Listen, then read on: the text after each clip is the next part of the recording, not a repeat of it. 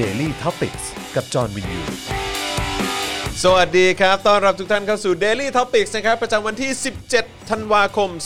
2563 นะครับ อยู่กับผม จอห์นวินยู จอห์นแว่นฟ้า จอห์นป้ายหน้านะครับ แล้วก็แน่นอนคุณปาล์มท่าแซะปาล์มคนคึก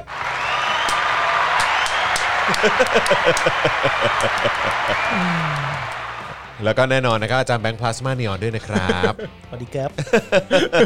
อ่ะเจอกันรอบ 2 แล้วนะครับ ครับผม นะฮะเพราะว่าเราก็เพิ่งสัมภาษณ์แล้วก็พูดคุยกันไปอย่าง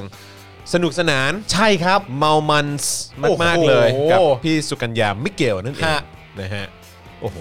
มันก็ต้อ โอ้ ง โห เรียกว่ามันจะมีการสัมภาษณ์บางครั้ง ครับผม ที่เราสามารถจะใช้คำพูดได้ว่าหลากหลายประเด็น แต่ว่าในครั้งนี้ก็อาจจะพูดได้ว่า เกินประเด็น ครับผม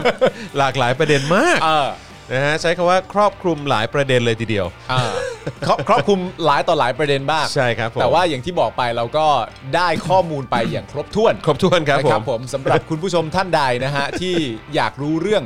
การเปลี่ยนแปลงทางด้านทัศนคติความคิด อ่า ก็ได้ไปเต็มๆเหมือนกัน ใช่ครับผม นะฮะได้ไปทั้งเรื่องเอ่อ เรื่องลูก เรื่องลูก เลี้ยง ก็ได้ ลู ไป ก เต็ม อย่างไรอะไรอย่างเงี้ย ๆรวมทั้งเอ่องานในวงการบันเทิง อ่า ว่ามันมีผลกระทบอะไรต่างๆนานาบ้าง แล้วทำไม เอ่อ คน ไอ้ไอ้ เอ่อ วัฒนธรรมในวงการบันเทิงด้วย วัฒนธรรมในวงการบันเทิง แล้วเหตุผลว่าทำไมคนในวงการบันเทิงถึงเปลี่ยนได้อาจจะยากกว่า อืม การประกอบสาขาอาชีพอื่น อ่าใช่ รวมทั้งตอนท้ายรายการก็พูดเรื่อง อืม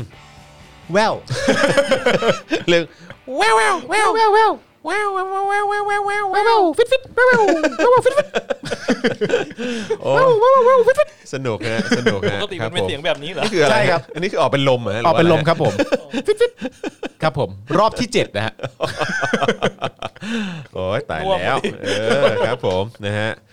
อ่ะโอเค ใครเข้ามาแล้วนะครับ ก็กดไลค์แล้วก็กดแชร์กันด้วยนะครับนะฮะ อ่า คุณแดงจะจังหรือเปล่า บอกว่าเดี๋ยวต้องไปดูย้อนหลังแล้วค่ะ ใช่ครับผม คุณมูมูบอกว่าหวัดดีคุณจอนโซนร้อน นี่ เอ๊ะทำไมผมโซนร้อนเนี่ย เพราะว่าคุณรับเงินจอร์จโซลอส อ๋อครับผม เออ คือมัน เออ มันอาจจะเป็น ยังไม่ได้สักบาทเลยแม่ง ร่างที่สอง ครับ ของ ผม คุณ ครับ เวลาที่คุณเดือดกับความเป็นสลิมของมนุษย์มาก อ่าอ่า ๆ คุณก็จะกลายเป็นจอร์นโซนร้อน จอห์นโซนร้อนทำไมรู้สึกว่าเออเขาเรียกอะไรนะพวกฉายาอะไรต่างๆ ชื่อเรียกแม่งเพิ่มขึ้น เพิ่ม เรื่อยๆว่ะ เพิ่มขึ้นทุกวัน เพิ่มขึ้นทุกวันเลยว่ะ เพิ่มขึ้นทุกวันนะฮะ เออเออ เออ สุดยอดฮะ เราเอาอันใหม่สุดอันเดียวไหม อันใหม่สุดของผมก็ต้องเป็นจอห์นป้ายหน้า จอร์นไปหน้า ใช่ไหมคุณปาล์มก็เป็นคุณปาล์มคนคุก เออเออปาล์มคนคุกดีกว่า เออแล้วก็เอ่อพลาสมานีออน อันขนี้เขา องอาจารย์แบงค์ ฉายาเขาโดยตรงอยู่แล้ว ครับผม แต่ไม่เป็นไรนี่ก็เป็นการแบบว่าแบบเป็นแบบคีปไว้ว่าเราได้รับฉายาอะไรกันมาบ้างแล้ว ครับผม อ่า อืมนะฮะโอ้โห วันนี้ถ้าร้อยเปอร์เซ็นต์เนี่ย อืม ผมมีรูป สมัยผมขาวสามด้านมาให้ดู จริงเหรอ เออ อ้าวได้ดิ ถ้าวันนี้ถ้าวันนี้ร้อยเปอร์เซ็นต์นะ เออ ธรรมดา เอออันนี้น บอกคุณธรรมดา ทำไม เฮ้ย อ่ะ แต่รูปเนี้ยคุณเห็นยัง ไม่ไม่รู้ แต่ว่า เออ ปกติครูทอมอ่ะเขาก็ปล่อยรูปขาวสีด้านมาแล้วนี่ ขาวขาวสี่ด้านเหรอ ขาวสี่ด้านไหนวะ คืออะไร รูป อัน ใน ไหน เอ็มวี โอ้ยไม่ใช่เอ้ย อ๋ออั อันนี้ไม่ใช่ MV อ่า อันนี้ก่อนเข้า MV เออ เออก่อนเข้าวงการ เด็กน้อย เออ เออ สมัยแบบเออกำลังจะเข้าแก๊งคุณปาล์มอะ เอาก่อนเข้าแกง อ่า อ่าก กำลังกำลังจะ อ่า ใกล้ใกล้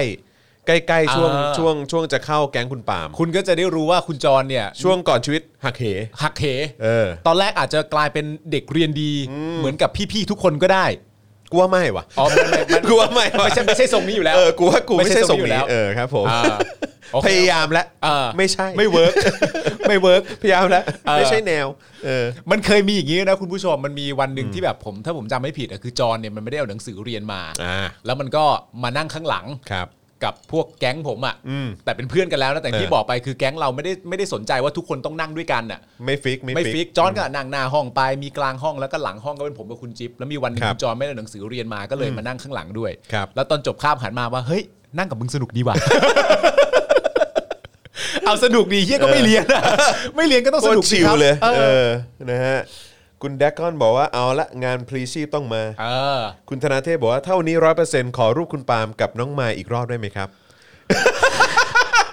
เอ้ยเคยมีรอบแรกด้วยเหรอ มันมีคือหมายว่าอะไร คือรูปที่แคปหน้าจอแหละฮะ อ๋อ ผมแคปเอง อ๋อ ผมแคปไปลงใน IG ผมไง โอเคโอเคโอเค เพราะ โอเค ผมแบบ ครับผม ผมมีความรู้สึกว่าการแสดงความรักต่อภรรยามันลงรูปอะไรก็ได้ไง อ่า เออ รับ แค่นั้นแหละ ผมแสดงความรักต่อภรรยา เออ จะลงรูปอะไรก็ได้ ใช่ ล ก็ ง คือ รูปคู่น้องไม้ก็ได้ ก็ได้ไง อ่า คือถ้า โอเค สมมติว่าจิตใจเราซื่อตรงอ่ะ อ่ากั กับภรรยาเราอ่ะ อ่าอ่ามึ มึงจะลงรูปกับอะไรบนโลกเนี้ยมันก็ไม่ใช่เรื่องผิดแปลก อ่าลงรูปอะไรก็นึกถึงแต่ภรรยา แน่นอนอยู่แล้ว อ่าครับผม ลอง ใช่ ลอง ใช่ ลองลงรูปประยุทธ์สักทีไหมฮะ อ๋อไม่ได้ไม่ได้ โอ้อันนั้นไม่ได้เลย สื่อความหมายไม่ได้ เออนั่นสื่อความหมายไม่ได้ เอออั นนั้นอันนั้นจะสื่อว่า ใช่ แฟนเอ่อภรรยาเนี่ยเป็นเผด็จการ ใช่ เออ แล้วที่ ไม่ได้ สำคัญไปมากกว่านั้น ถ้าสมมติว่าผมลงรูปประยุทธ์จันทร์โอชา ครับ แล้วผมลงว่าคิดถึงไทนี่จัง เออ ไทนี่ก็จะแบบอ้าด่ากูเฮี้ยเหรอเออแบบมันก็ไม่ได้ไง ไม่ได้ นก็ไม่ได้อะ ไม่ได้ สื่อความหมายไม่ได้ ไม่ได้ไม่ได้ไม่ได้ไม่ได้นะฮะอ่าโอเค อย่างที่บอกไปนะครับ ถ้าวันนี้ร้อยเปอร์เซ็นต์ อ่า ถ้าวันนี้ร้อยเปอร์เซ็นต์คุณ ครับ จะได้เห็นผม เออ นะฮะในทรงผมพระราชทาน เออ เออนะฮะ เออ ขาวสามด้าน อ๋อ ขาวสามด้าน ด้วย อ๋อคือจะเดินไปตัดมาแล้วให้ดูตรงนี้ ไม่ใช่ ไม่ใช่ไม่ใช่ไม่ใช่เป็นเป็นทรงเป็นทรงก่อนตื่นรู้ เออ เออ ก่อนตื่นรู้ ก่อนตื่นรู้ สามด้านก่อน เออก่อนก่อนตาสว่าง อ่า เออครับผมนะฮะ อ๋อแล้วนอกจากนั้นถ้าร้อยเปอร์เซ็นต์ก็แน่นอนครับ ฮะ เราจะมีเรื่องตำนานของจอห์นวินยูเล่าให้ฟัง เฮีย อันนี้เป็นทีเด็ด อันนี้เรื่องอะไรวะ อันนี้เรื่องเลย เรื่องที่มึงโทรมาหากูอะแล้วที่มึง อั โท น ร นั้น มา ต้องสามร้อยเปอร์เซ็นต์ไม่ใช่เหรอ มึงจะรอสามร้อยเปอร์เซ็นต์ทำไมร้อยก็เล่าไปเลย เออ ได้ พลีพลีชีพไปเลย ได้ เออ ได้ได้ โอ้โหลดราคา ได้ก็ได้ก็ได้ เฮ้ยไทนี่เคมาว่ะ ไทนี่เคว่าไง บอกว่าร้อยเปอร์เซ็นต์เผาเรื่องปาล์มดีกว่า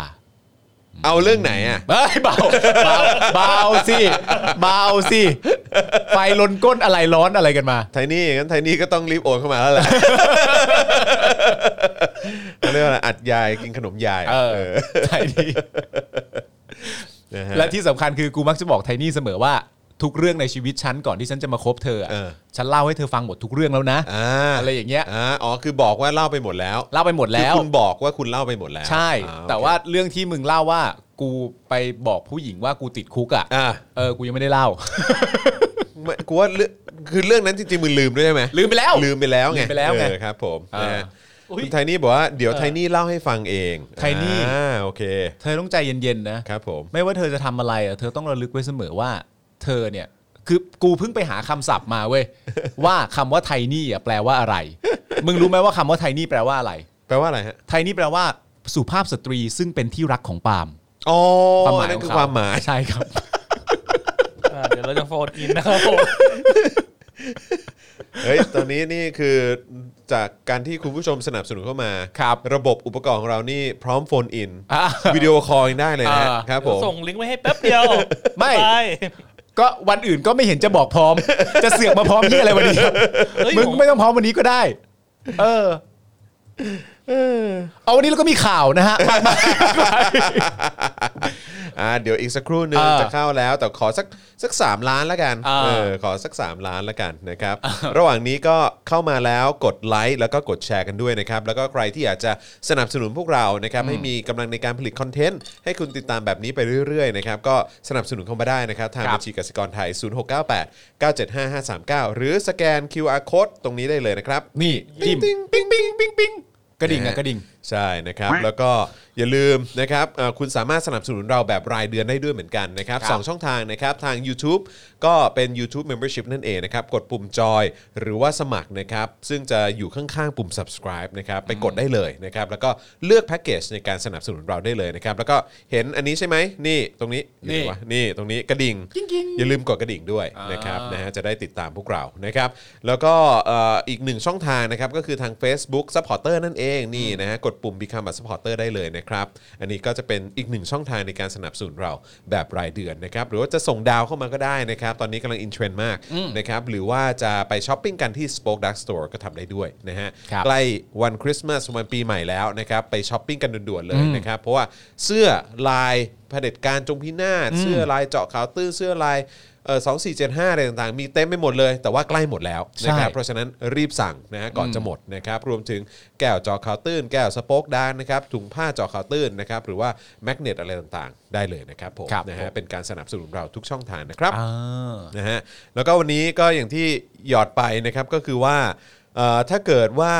ร้อยเปอร์เซ็นต์นะฮะ อืม คุณจะได้เห็นทรงผมนะฮะ อ่า ทรงผมเนี่ยแหละฮะ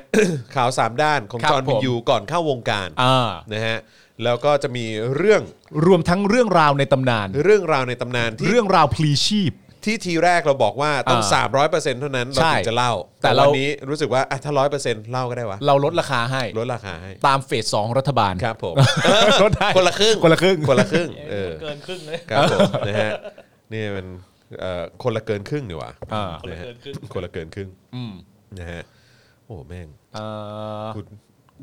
กูเติบโตแบบหน้าตาเป็นอย่างนี้ได้ไงวะเนี่ยกูไม่เข้าใจจริง อ้าว คุณอย่าไปดูแคลนภาพลักษณ์ตัวเองสิครับ ๆไม่ก็งงไงแบบ เออ กูกูผ่านจุดนี้มาได้ไงวะ อ่า อืมครับผม แล้วก็มาเป็นอย่างทุกวันนี้ได้ไงวะเนี่ย มันคือภาพไหนอ่ะ ฮะ มันคือภาพไหน ภาพ ภาพภาพถ่ายติดบัตรเหรอ ไม่ใช่ เป็นภาพ อ๋อ ซึ่งกูก็ไม่เข้าใจว่า กูโมโหโกรธาอะไรใคร รัฐบาลเปล่า นั่นแหละสิ ตอนนั้นมึงโกรธประยุทธ์ยัง ไม่ช็อต อ๋อเหรอ อะไรนะ ตอนนั้นมึงโกรธประยุทธ์หรือยัง ยัง อ๋อยังไม่โกรธ ยังไม่ ใช่ เคยไหมได้ยินชื่อประยุทธ์เลย โอเคโอเคโอ เอ เค อครับผม อ่า มีแต่คนบอกว่า อาจารย์วัฒนาบอกว่าทำไมตอนเด็กเนี่ยหน้าเหมือนโจโชวองเลย อ๋อหน้ามึงอะเหรอ จอห์นวินยูหน้าเหมือนโจโชวองเลย เอาสอาจจะมีทัศนคติความคิดคล้ายกัน ก็เลยหน้าเหมือนเหมือนกันหมด ไม่ชอบพรรคคอมมิวนิสต์ นี่มึงต้องนี่มึงต้องหน้าเหมือนเนติวิทย์ด้วย นะ นี่มึงต้องหน้าเหมือนคุณเนติวิทย์ ใส่ ด้วยนะ แว่นด้วยนะตอนนั้นน่ะ เออ เออ ตอนนั้นใส่แว่นด้วยนะเออครับผมนะฮะอ่ะนะครับก็สนับสนุนเข้ามานะครับทางบัญชีกสิกรไทยนะครับ0698 975 539 หรือสแกน QR Code นะครับนะฮะก็เอ่อสนับสนุนเข้ามาได้เลยนะครับผมมีคนถามว่า Deep Blue Sea นี่คนนี้เป็นใคร ก็พี่เล็กไง พี่เล็กวาสนานานุ่วมไงฮะ Deep Blue Sea อ่า เออ ครับผม หมายถึงว่าชื่อชื่อ ชื่อ Twitter เขามั้ง อ๋อ เ ชื่อ Deep Twitter Blue เขา Sea เหรอครับ ใช่ครับผม อ่าน นะฮะก็มีคนบอกว่าเคยเห็นเคยเห็นน่าน่าจะเคยเห็นภาพผมอะ เออ ตอนที่เนี่ยเอ่อข่าวสามด้านเนี่ย อืม เอ่อในไอจี เออ เออซึ่งผมว่าถ้าตอนที่ผมลงผมลงคู่กับรูปคุณนะ ใช่ ใช่ไหม ใช่ มึง เออ เป็นมึงเป็นพวกแบบเหมือนคนไม่ตายคนเดียวอะ นึกออกปะเออาก็แบบ เฮ้ย ไปตายเป็นเพื่อนกูหน่อยอะไรเงี้ ย เฮ้ย มีคุณ Lighting Heart บอกว่าคุณหน้าเหมือนเกลือเป็นต่อ ผมเหรอ อืม โอ้ สมัยใส่แว่น เย็ด คนใส่แว่นไม่ได้หน้าเหมือนกันหมดนะครับ ครับผม เดี๋ยวนะ เดี๋ยวนะเออครับผมถ้าอย่างนั้นอะโอเคอืม นะอ่ะเดี๋ยวสัก 3 ล้านเราจะเข้าข่าวนะครับ วันนี้หัวข้อข่าวของเรานะครับก็เดี๋ยวจะมีย้อนประเด็นเมื่อวานนิดนึงนะครับเอ่อประเด็นเกี่ยวกับเรื่องของ เดี๋ยวกันนะ ผมเปิดไว้อยู่อ่ะเกี่ยวกับเรื่องที่ประยุทธ์เนี่ยเขาออกมาพูดใช่ไหมออกมาพูดว่าเฮ้ยโครงการที่เกี่ยวกับการท่องเที่ยวอ่ะเออ ไปตรวจมานะ อ่า เออแล้วอย่ากลับมาบอกนะว่ามันไม่มีทุจริตอ่ะเพราะว่ามันไม่จริงแน่นอนมันต้องมีทุจริตแน่นอน อ่าน นะฮะวันนี้เนี่ยทางตำรวจก็รับเรื่องละ เฮ้ย จริงป่ะ อ่ารับเรื่องอย่างรวดเร็วแล้วก็ อ่า เร็วไวมากนะครับ อ่า เดี๋ยวเราจะมาเอ่อดูกันที่ประเด็นนี้ด้วย ก็นายก ะครับ สั่งอะเนอะ ใช่แล้ว ต้ ก็ องรับเรื่องกันหน่อย วันก่อนที่เราคุยกันไปใช่ไหมว่าเฮ้ยเนี่ยเอ่อสรุปว่ายาที่ไปเจอมา 11 12 ตันน่ะเออที่บอกว่าเจอล็อตใหญ่ที่สุดอะ อ่า สรุปว่ามาตรวจอีกทีก็สรุปว่ามีเคตามีนอยู่แค่ 1.2 กรัม นิดเดียวเท่านั้น ใช่ไหมฮะ อ่า ล่าสุดนี้จับได้อีกล็อตหนึ่งแล้วฮะ จริงป่ะ อีกเขาบอกว่ายึดเคตามีนกว่า 200 กิโลกรัม อืม ซุกโกดัง กลาง โกดังอีกแล้ว เมืองนนท์ โกดังกลางเมืองนนท์ กลางเมืองนนท์เลย อ้าวบ้านกูด้วย ใช่ใช่ใช่นะครับนะครับ เพราะฉะนั้นแล้วเดี๋ยวเราจะมาคุย อ่า ประเด็นนี้กันด้วย อ่าน นะครับผม เดี๋ยวก็ดูว่าพอยึดได้อีกแล้วโอ้แต่ก็แต่ก็ต้องถือว่าเป็นล็อตที่เล็กกว่าล็อตมหาศาลอันนั้นเยอะมากนะ แต่ก็ต้องมาดูกันอีกทีว่าไอ้รอบนี้เนี่ยมันจะใช่ไหม หรือมันจะเป็นไตรจูเทียมฟอสเฟตอะไรก็ไม่รู้ มันจะเป็นไตรจูเทียมฟอสเฟตป่ะน่าสนใจนะฮะ ก็รอดูแล้วกัน อ่าร อดูแล้วกันนะครับผมนะฮะแล้วก็นอกจากนี้เนี่ยก็เอ่อประเด็นที่เกี่ยวกับเรื่องของการซ่อมแซมใช่ไหมฮะเอ่อซ่อมแซมสุขานะฮะเอ่อห้องน้ำนะครับ VVIP VVIP มูลค่า 54 ล้านบาท ครับ ใช่ไหมเออนะครับก็เอ่อล่าสุดเนี่ยก็มีข้อมูลใหม่มานะครับเกี่ยวกับเรื่องของการปรับปรุงเครื่องบินพระที่นั่ง อืม นะครับด้วยงบประมาณ 750 ล้านบาท อืม นะครับก็เดี๋ยวจะมาคุยถึงรายละเอียดนะครับ ครับ ของข่าวนี้กันนะครับว่าเอ๊ะมันอะไรยังไง 750 ล้านบาทเลยเหรออะไรอย่างเงี้ยนะครับเพราะว่าล่าสุดเนี่ยทางเอ่อกองทัพอากาศก็ออกมาบอกว่าเนี่ยที่ปรับปรุงห้องน้ำ ด้วยงบประมาณ 54 ล้านบาท ครับ ซึ่งเป็นห้องน้ อืม ำบนเครื่องบิน อืม เนี่ย อืม นะฮะ หนึ่งห้องเนี่ย หนึ่งห้องเนี่ย54 ล้านบาทเนี่ย ถือว่าสมเหตุสมผล สมเหตุสมผลแล้ว สมเหตุสมผลแล้ว อ๋อ นะครับผมนะ อ่า ฮะ อ่าอ่า แล้วก็มีรายละเอียดเกี่ยวกับเรื่องของค่าใช้จ่ายเกี่ยวกับเครื่องบินแล้วก็เฮลิคอปเตอร์พระที่นั่งนะฮะประจำปีงบประมาณ 64 นี้ด้วย อ่า ก็น่าสนใจดีเหมือนกัน แต่ว่าก็ผมว่าเป็นเป็นเรื่องที่สำคัญ แล้วก็เป็น อ่า เรื่องที่เป็นเรื่องที่สำคัญ เพราะว่าเกี่ยวกับความปลอดภัยด้วย ใช่ครับ นะ ผม ครับนะฮะแล้วก็เรื่องน่าสนใจอีกเรื่อง อืม ก็คือกกตเนี่ยออกมาบอกว่า อืม คนทั่วๆไปเนี่ยไม่ควรจะโพสต์ชวนเลือกผู้สมัครอบจ เพราะว่า เพราะว่าเดี๋ยวมันจะเหมือนว่าไปหาเสียงให้เขา กกตพูดกกตนะกกตที่เป็นคนสร้างกติกาการเลือกตั้งครั้งล่าสุดเนี่ยนะเขามาบอกเราเหรอว่าอย่าไปเขาไปคนละคนธรรมดาคนทั่วไปเหร ค อน ทั่วไปอ่ะ คนทั่วไป อย่าโพสต์เชิญชวนโพสต์อะไรที่เกี่ยวกับแบบผู้สมัครอะไรอย่างเงี้ยเพราะ อ่า เดี๋ยวมันจะเหมือนว่าเราอ่ะไป หาเสียงแทน หสีย เขา งแทนเขา ซึ่งมันเป็นสิทธิ์ไม่ใช่สิทธิ์ของเราที่จะทำ แล้วไม่แน่มันอาจจะผิดกฎหมายก็ได้นะ อาจจะผิดกฎหมายก็ได้อ๋อ ครับผมนะฮะแล้วก็อีกหนึ่งข่าวที่เดี๋ยวผมจะต้องส่งต่อให้คุณปาล์มเป็นคนเล่าเนี่ยนะฮะ ครับ ก็คือประเด็นเกี่ยวกับเอ่ออดีตแก๊งเนชั่น อดีตแก๊งเนชั่น นำโดย แก๊ง สุด ไอเวนเจอ เอ้ยเอ้ยไอเวนเจอ ไอเวนเจอ ไอแก๊งหัวมน เออ ครับผมนะฮะ ก็นำทีมโดยสนธิยานใช่ไหมกนก อ่า ธีระอัญชลีอะไรอย่างเงี้ยเออ อ่าน นะครับก็อัปเดตกันหน่อย อ่า ว่าสรุปเขาไปลงเอยกันที่ไหน โอ้วันนี้ก็ตับใหญ่ฮะ ตับใหญ่ เดี๋ยวต้องลองฟังกันดู ตัใหญ่ นะครับ นะครับ หัวมนแอนเฟรนนะครับ โอ้ยสนุกครับ สนุกครับ นะฮะวันนี้เจ้มจนเจ้มจน เจ้มจ้นนะฮะ อืมครับผมนะฮะก็ใครอยากจะติดตามนะครับ ก็อย่าลืมกดไลค์แล้วก็กดแชร์ แล้วก็สนับสนุนพวกเรามาได้ด้วยเหมือนกันนะครับผมนะฮะแล้วก็ย้ำด้วยนะครับว่าสำหรับวันพรุ่งนี้ 10บโมงครึ่งก็เตรียมเจอกับอาจารย์วัฒนาได้ ครับ นะครับอาจารย์วัฒนาจริงๆเหมือนบอกหัวข้อมาแล้วด้วยนะ เหรอ ว่าเป็นเรื่องอะไรเดี๋ยวผมขอหาแป๊บหนึ่งนะฮะมีมีหัวข้อมาแล้วนะฮะสำหรับอาจารย์วัฒนาว่าอาจารย์วัฒนาจะมาคุยเรื่องอะไรสำหรับวาสนาอารวาสไลฟ์นะฮะก็เดี๋ยวติดตามกันได้นะครับ เอออาจารย์แบงค์อย่าลืมเอาซาวเอฟเฟกเสียงก็ซิล่า อือฮึ เอามาใส่ในอันนี้ด้วยนะ โอ้ เออเอามาใส่ในไอ้ปุ่ม ครับครับ ปุ่มไอ้เขาเรียกเสียงเสียงเอฟเฟกต์อ่ะเออ ของรายการเราใช่ไหม ใช่ เวลาอาจารย์วัฒนาเขาเขาฟาดทีนึงก็จะได้ อ่า แบบใส่เสียงเข้าไปเออครับผมตามสไตล์ตามสไตล์ อ่า นี่อาจารย์วัฒนาโพสต์ใน Twitter บอกว่า กว่าราชวงศ์จะล่มไม่ใช่เรื่องง่าย อืม วาสนาอารวาสไลฟ์10โมงครึ่งสุกร์นี้ 18 ธันวาคม อืม ครบ 109 ปี การเจรจาเหนือใต้ ระหว่างฝ่ายปฏิวัติใต้ และกองกำลังของหยวนซื่อข่าย อืม ก็คือเหนืออ ม ซึ่งนำไปสู่การสถาปนาสาธารณรัฐจีน อืม และหยวนได้เป็นประธานาธิบดีเผด็จการในเวลาต่อมา อืม ราชวงศ์จะล่มเนี่ยอันนี้หมาย อืม ถึงราชวงศ์ของจีนนะฮะ ครับ เออราชวงศ์จะล่มได้เนี่ย อืม นะฮะก็ใช้เวลานะฮะอยู่พอสมควร อืม นะฮะแล้วก็ไม่ใช่เรื่องง่าย อ่า นะครับนะฮะแล้วก็ที่มาที่ไปของการก้าวสู่เป็นสาธารณรัฐเนี่ย อืม ของจีนเนี่ย ครับ เขาเดินทางมาสู่จุดนั้นได้อย่างไร อ่า อาจารย์วัฒนาจะมาเล่าให้ฟัง ครับผม แต่จริง ๆ แค่หัวข้อในประเด็นนี้ก็คือ เสี ต้ ย อบ งบอก แน่ๆ ว่า อืม เห็นด้วยนะ อืม กว่าราชวงศ์จะล่มไม่ใช่เรื่องง่ายเนี่ย ใช่ฮะ เราเข้าใจเลยนะ ใช่ครับ แม้กระทั่งแบบสมมติว่าเปรียบเทียบในประเทศไทยอ่ะ อืม แม้กระทั่งแบบว่าผู้ชุมนุมที่ออกมาเรียกร้องประชาธิปไตยอ่ะ อืม เขาก็เข้าใจประเด็นนี้ อืม อยู่แล้ว เขาก็เลยไม่เรียกร้องให้ เขาก็เลยไม่เรียกร้องให้เป็นอย่างนั้นอยู่แล้ว ใช่เขาไม่ได้คิดค่ะคิดจะ เออ ล้มล้างไง แต่คนที่ไม่แต่คนที่ไม่เข้าใจกลับเป็นใครครับคุณจรครับ คนดีอะ คนดีเขาไม่เข้าใจ คนดี อะ ทั้งหลายอะฮะ เอออื มครับผมนั่นแหละฮะมีปัญหาเหลือเกิน มันมันเหมือนมันเหมือนคนคนเรียกร้องประชาธิปไตย อืม ต้องการนำเสนอแบบนี้ เพราะรู้ว่าสถาบันพระมหากษัตริย์อะแข็งแกร่งมาก และอยู่กับคนไทยมานาน นี่คือคนเรียกร้องประชาธิปไตยนะ อืม แต่คนดีบอกว่าเหมือนคนดีบอกว่าอืมไม่เห็นด้วย นั่นแหละสิ กูก็งง งงจริงๆ อะไรของมึง เออ อืมนะครับนะฮะอ่ะโอเค 3 ล้านกว่าแล้วงั้นขอสัก 4 ล้านละกันใกล้ละใกล้ละอีกนิดเดียวนะครับอ่าใช่ครับของของฝรั่งเศสก็ไม่ง่ายครับ ไม่ง่ายครับ นะฮะซึ่งสามารถไปดูคลิปความรู้ได้นะครับนะเกี่ยวกับเรื่องของการปฏิวัติฝรั่งเศส ครับ นะ ผม ซึ่งสป o อ e ดาร์กทีวีได้จัดทำให้คุณได้รับชมเรียบร้ ขายอีกแล้ว นะครับผมนะฮะก็มาจากการสนับสนุนของทุกท่านเนี่ยแหละ ถูกต้อง เออโอนเข้ามาสนับสนุนให้เราเราก็ทำคอนเทนต์น่าสนใจ อ่าน นะครับ ให้คุณได้ติดตามกัน ครับผม นะครับนะฮะ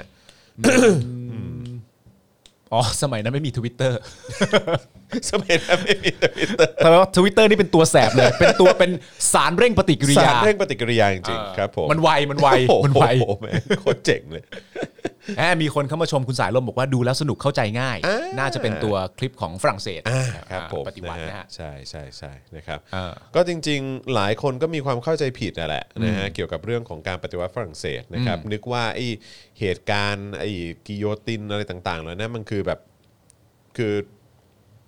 เสร็จล็อตนั้นเบ็ดเสร็จอะ อืม จบมันไม่ใช่ อืม จริง ๆ แล้วมันมีความต่อเนื่องอะไรต่อไปอีก อ่า หลายอย่างนะค ครั รับบ นะฮะมีการแบบวนกลับมามีกษัตริย์กลับมามีอะไรต่างๆ กลับมาโอ้ยแบบว่าปวดหัวไปหมดเลยนะครับนะแต่ว่าก็ พอท้ายที่สุดแล้วก็เนี่ยแหละครับนะก็กลายเป็นอย่างที่เราเห็นทุกวันนี้แหละ ครับผม นะครับนะฮะอ่ะสามล้านห้าแล้วอีกนิดเดียว อีกนิดเดียวนะครับ เดี๋ยวเราก็จะเข้าเนื้อหากันแล้ว บอกว่าดูรายการเรามากจะกลายเป็นพวกชังชาติ พี่มิเกลกล่าวไว้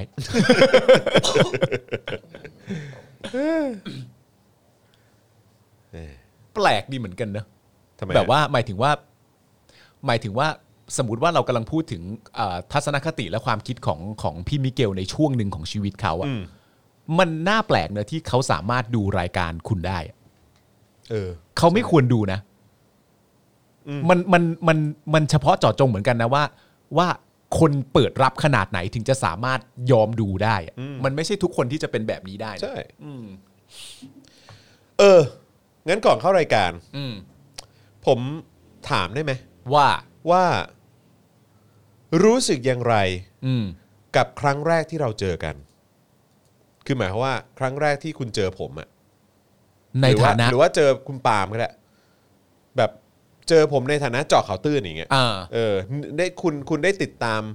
เนื้อหาเจาะข่าวตื้นครั้งแรกอะ อ่า แบบเห็นหน้าผมแล้วผมพูดปากหมาของผมไปอะ อืม ด่ารัฐบาลไม่ว่ายุคนั้นจะเป็นรัฐบาลไหนก็ตามนะ ใช่ เออหรือว่าคุณเพิ่งมาเริ่มดู Daily Topic อ่า แล้วเจอคุณปาล์ม อืม แล้วก็เจอผมหรืออะไรอะครั้งแรกที่คุณเจออะคุณรู้สึกยังไง อ่า เออ นะฮะ แล้วก็ อ่ เมื่อคุณได้ทราบข้อมูล หรือได้ฟัง อ่า ข้อมูลจากฝั่งที่พวกเรามาเล่าให้ฟังอ่ะ อืม คุณคุณรู้สึกอย่างไร อืม หรือว่าประเด็นนั้นเป็นเรื่องอะไร อ่า ลองเล่าให้ฟังหน่อยก็ได้ เออ นะครับ อ๋อเดี๋ยวมีคนพอเข้ามาว่าทีคุณปาล์มยังดูเนชั่นได้เลย คือผมไม่ได้ดูเนชั่นเพื่อให้ก่อเกิดการเปลี่ยนแปลงอะ ฮะ คือคุณมิเกลเนี่ยเขาใช้ตัวรายการของคุณจรและรับฟังและก่อให้เกิดความความเปลี่ยนแปลงทางด้านความคิด อ่าฮะ แต่ผมดูเนชั่นในการตอบสนองเรื่องความเสือกอะครับ ของตัวเองว่าแบบ That's the point เออใครมันคิดยังไงบ้าง แล้วก็ บอกทุกทุกครั้งผมก็จะบอกเสมอว่าดูแล้วมันจะได้ตั้งคำถาม เออเออ แต่ว่าคำถามที่ได้มันคือว่าจริงๆเหรอจ้าไง จริงๆจริงเลยเหรอจ้า จริงเหรอ เออ มครับผม จริงๆเลยเหรอจ้าเนี่ย หูมันเป็นอย่างนี้เลยเหรอวะโอ้ย คุณสิสิวดลบอกว่าสะดุดกับเสียงพี่จอนเนี่ยแหละเฮ้อคืออะไรฮะ อ่า เสียงผมทำไมหรือออืมนะฮะเอ่อตอนกรุงเทพน้ำท่วมอ๋ออเจอกันครั้งแรกตอนอะไรนะอ่านอ่านไม่ทัน อ่า ครั้งแรกพูดได้เหรอครับ แบบงงขัดใจสับสนอ๋อจอนจอข่าวตื้นเป็นคนละคนกับตอน Daily Topic อ่า รู้สึกว้าวตอนน้ำท่วมอ๋ออ ม เจอครั้งแรกตอบอะไรนะ ขึ้นขึ้นขึ้นขึ้นอีกนิดนึง เจอครั้งแรก ตอบ ตอบโจทย์ ชอบจ มั้ง อนมากว่ะตอบโจทย์มาก ตอบโจทย์มาก อ๋อโอเค อ่า นะฮะรู้สึกมันจริงเลยอ๋อขอบคุณครับนะฮะ อืม คืออยากจะรู้ไง อืม เออหรือว่ามีมีไหมที่แบบว่าฟังแล้วก็แบบว่าไม่จริงอ่ะ แต่ว่ามันน่าสนใจมาก ห เล รื ย อว่า นะ ต้องไปฟังอีกรอบนึงหรือว่าต้องไปหาข้อมูลเพิ่มเติมอะไรอย่างเงี้ยแบบ อ่า ไอ้พวกนี้มันพูดมันพูดมันนำเสนอเชื่อถือได้เหรอวะอะไรอ อ่า ย่างเงี้ยอืม ไม่เพราะผมมีความรู้สึกว่าการตั้งคำถามของคุณดีมาก เพราะว่าผมก็ตั้งคำถามแทนคุณแล้วก็คุณผู้ชมหลายๆคนว่า มันต้องมันอาจจะต้องมีช่วงใดช่วงหนึ่งของใครก็ตามแต่อะที่ไม่เห็นด้วยกับคุณอ่ะ อืม เพราะคุณแม่งด่าทุกรัฐบาล อ่ะใช่ นั่นแปลว่าใครก็ตามที่เชียร์รัฐบาลนั้นๆอยู่เนี่ย เขาก็จะต้องไม่ชอบคุณ ใช่ ในขณะเดียวกันก็ต้องมีอีกฝั่งหนึ่ง อย่างที่บอกไปมันเป็นไปได้สูงมากเลยนะครับ ที่สุเทพ อภิสิทธิ์เวชชาชีวะ ประยุทธ์จันทร์โอชาประวิทย์อะไรต่างๆกันานาอาจจะเคยตกหลุมรักมึงมาในช่วงในตอนหนึ่งก็ได้ Yeah และหลังจากนั้นมา Possible เขาก็แบบ คือ แต่แต่ประเด็นประเด็นก็คือว่า ไม่ไม่รู้ว่าใช้ฐานไหนในการตัดสินน่ะแต่ว่าก็คงจะมีคนที่สามารถบอกได้ว่า มึงในตอนนั้นกับระยะทางที่มันไล่ๆมา มึงเปลี่ยน ไป แต่ว่าในความจริงๆอ่ะถ้าคนที่รู้จักมึงอะจะมีความรู้สึกว่าอ๋อมันไม่เคยเปลี่ยน มันมันคือคือฐานมันชัดเจนไง เออเออ แต่ว่าการเปลี่ยนแปลงสำหรับมนุษย์เนี่ยอาจจะเป็นว่าอ้าวแต่ก่อนเคยพูดชมไทยรักไทย ตอนนี้มาพูดชมเอ่อแต่ก่อนเคยด่าไทยรักไทย ตอนนี้มาด่าประชาธิปัตย์แล้ว อันเนี้ยความคิดเปลี่ยน ซึ่งจริงไม่ใช่นะฮะ อืมอืม ซึ่งจริงอย่างนั้นไม่ได้เรียกว่าความคิดเปลี่ยนนะ ใช่ ฮะมัน ใช่ ตั้งอยู่บนฐานเดิมนั่นแหละ ใช่อือฮึนะฮะ เธอเปลี่ยนไป เออ พี่ เธ บอ อ กว่าเธอเปลี่ยนไป เธอเปลี่ยนไป พี่ชายชวนดูเอ่อดูตั้งแต่เจาะข่าวตื้นแรก ๆ ซึ่งแรก ๆ บางอย่าง ก็เอ๊ะบ้างว่าใช่เหรอวะ อืม อยากจะวาร์ปกลับไปตบไหล่ตัวเองว่าใช่จริง ๆ มึงเออเจอจอนกับพ่อหมอครั้งแรกในเจาะข่าวตื้น เอออ่านสิ อารมณ์แรกเลยนะ พวกคุณช่างกล้าและบ้าบิ่นมาก กับการวิจารณ์คอสชในช่วงนั้น อ๋อตอนนี้คือคนนี้ เอออันนี้ เ คงคงมาดู คุณสุกัญญา ดู มาเจอตอนพวกคอสช อ่า พอดี ใช่ใช่นะครับมันไม่มีนักข่าวคนไหนกล้าวิจารณ์คอสชเลย ติดตามมาตลอด ดีนะที่เราไม่เชียร์รัฐบาลไหน แต่ดูที่ผลงานเป็นช่วงๆ แต่คอสชนี่เฮียตั้งแต่เข้ามาแล้ว อ๋อ โอ้คุณสุกัญญานี่จัดเต็มมาก อ๋อนี่เขาเรียกขี้แต่หัวเลยฮะ ครับผมนะฮะคุณศาสิธรว่าไง เจอครั้งแรกเมื่อ 5 ปีที่แล้วเนอะอยู่ไหนนะอ่านั่นไงข้างบน เจอ 5 ปีแล้วก็สงสัยว่าทำไมปัญหาแบบนี้ถึงไม่เคยได้ยินทำให้ฉุกคิดอะไรหลายอย่าง และทำให้หาคำตอบในแต่ละประเด็นอ่าดีใจมากเลยครับ ที่ทำให้เกิดการหาคำตอบต่อ คุณนัทพลบอกว่าผมแนวคิดเดียวกันอยู่แล้ว ผมไม่ได้ฟังคุณจรเยอะตอนเจอข่าวตื้น แต่ฟังสองสามอันเมื่อ 5-6 ปีก่อน ครับ ตอนนั้นรู้สึกไม่ค่อย constructive เท่าไหร่ครับอ่าโอเคครับผมนะฮะผมเจอคุณจรตอนคลิปรีวิวหมีกึ่งกับผ้ากุ้ง อ๋อ โอเค อู้นั้นนานเลยนะ นานและนานและ อ่าน นานและนานและจริงๆอืมนะฮะติดตามพี่จรจากคนเดียวแล้วครับอ๋อหมายถึงตอนที่เจอข่าวตื้นตอนแรกๆอะเนอะที่จากคนเดียว อู้จำไม่ได้เลยเนี่ย ใช่ ว่าเจาะข่าวตื้น อันนั้น เป็นมึงคนเดียวมาก่อนสักพักหนึ่งนะ ใช่อันนั้นเป็นแบบสมัยไอเฮียทีวีไง อ่า ตอนเห็นพี่จอครั้งแรกคือสรุปอธิบายเรื่องต้มยำกุ้ง พอฟังแล้วเข้าใจ และสนุกดีหลังจากนั้นก็เลยตามจอคาวตื้อมาตลอด อืม แล้วก็เริ่มรู้จักช่องอื่นๆ ส่วนตอนเจอคุณปาล์มนึกว่าเจอคนอะไร คนดีด คนดีด คนดีด เออเออผมมีคนเจอเจอผมตั้งแต่สมัยรถโรงเรียน อ่า ตอนพี่ถอดเสื้อใส่แว่นดำคนเดียวอะไรตอนนั้นตอนนั้นถอดเสื้อทำไมวะตอนนั้นถอดเสื้อทำไมอ่ะจำจำไม่ได้ละเออ หมายถึงว่าอยู่ในคอนเทนต์ของรายการเหรอ ใช่สงสัยอยู่ใน อ๋อ คอนเทนต์แหละอืม อ๋อ มีคนบอกตามมาตั้งแต่ GT 200 นะ ใช่ ครับ มีคนตามมาตั้งแต่โอนเน็ต อ่า นะฮะก็นานแล้วจริง อืม ๆนะครับเออกูนี่ก็ผ่านอะไรมาเยอะเว้ย เพราะว่าชีวิตมึงผ่านอะไรมาเยอะ ใช่ใช่ อืม เออเอ๊ะเออลองลองเลื่อนขึ้นข้างบนนิดนึงได้ไหมฮะเอออ่านั่นแหละ ครั้งแรกที่ดูเอ้ยแม่งกวนตีนดี แต่ข้อมูลน่าสนใจก็เลยเริ่มเปิดโลกติดตามหาข้อมูลเพิ่ม อะไรอะไอไออะไรอ่ะ ไอ้ยะ ไอ้ไอ้ยะลักกะอะไรเนี่ยเออกูกูเกิลมานาน จนใช้ Google เป็น อ๋อ ครับผมนะฮะ อ่า เอ่อเจอครั้งแรกในเจอข่าวตื้นตอนน้ำมันปาล์มขาดตลาดครับเออครับผม นะฮะโอ้สุดยอด ขอบคุณคุณวัชรพงศ์นะฮะหมอโอนแล้ว อืม เออ โดยมากก็จะเป็นเจาะข่าวตื้นนะ โดยมากคนที่แบบมามาพบเจอมึงครั้งแรก อืม อะ่ะ หลายหลายหลายหลาย ๆ คนที่พิมพ์เข้ามาก็เป็นเจาะข่าวตื้นนะ ใช่ใช่ เออ มีคนบอกว่า เจอตอนผอมแล้วก็อ้วนแล้วก็ผอมครับ ครับ เออ ผม ครับผมนะฮะ มนุษย์นะฮะ ครับผม นะฮะ อ่ะโอเค อ่า สี่ล้านกว่าแล้วเนอะเออ ครับ แล้วก็ข้อความส่งเข้ามาเยอะๆนะครับนะฮะมีคนบอกว่าติดตามตอนแบบเกี่ยวกับเรื่องประวัติศาสตร์ซีเรีย หรือว่าเรื่องของตะวันออกกลางอะไรแบบนี้นะครับนะฮะสมัยทางด่วนมอเกษตรช่วงนั้น เปิดลงจอฉายวนทั้งวันอ่าใช่ใช่ใช่ใช่พี่ปาล์มนี่เคยเล่นน้องใหม่ใช่ไหมฮะ สองใบ น้องใหม่ไล่บริสุทธิ์อะเหรอ เคยไหมเหรอ เล่นไหม คุณเคยเล่นปะ เคยนะ เหรอ แต่ว่ารับเชิญนะ คุณเคยเล่นด้วยเหรอ รับเชิญตอนเดียวนะ รับบทเป็นอะไร จำไม่ได้แล้วอ่ะ น้องใหม่เดี๋ยวต้องถามก่อนว่าเจนไหน เออเจนไหนวะ หู เจนแบบพวกจอร์นสันมะ หนูนา ผู้ นี่เปล่านี่เปล่าชื่ออะไรนะ ผู้กำกับเป็น ที่เป็น พี่ แฟน แห้วอ่ะ อ๋อพี่แห้ว อืมโอ้แต่จำไม่ได้จริงๆว่ะ แฟนเอ่อแฟนเก่าแตงโมอ่ะชื่ออะไรนะ ที่เป็นที่เป็น แฟนเก่า ลูก แตงโม ลูกบุญธรรมของกร พักกล้า โอ้จำไม่ได้เลยครับ ชื่ออะไรอะทอทอทหารนะอืม แต่ว่าเจนแรกๆเนี่ยมันคือพี่เขตฐานทัพถูกไหมแกงนั้นน่ะนั่นนะเจนแรก คุณเจนนั้นเหรอ ไม่ใช่ ไม่ใช่ ไม่ ใช่ ใช่ ไหม ไม่ใช่ไม่ใช่อ๋อ เคยดูพี่ปาล์มเล่นกับนเดชน์อ่าเห็นไหม อ๋ออันนั้นอ่าใช่ละครนะ อ่าใช่แตงหินกลิ้งเออใช่ อ่า เอออ๋อมันคนละเรื่องนี่หว่า อ่า อ๋อมีคนบอกว่าเจอคุณปาล์มตอน about us ไง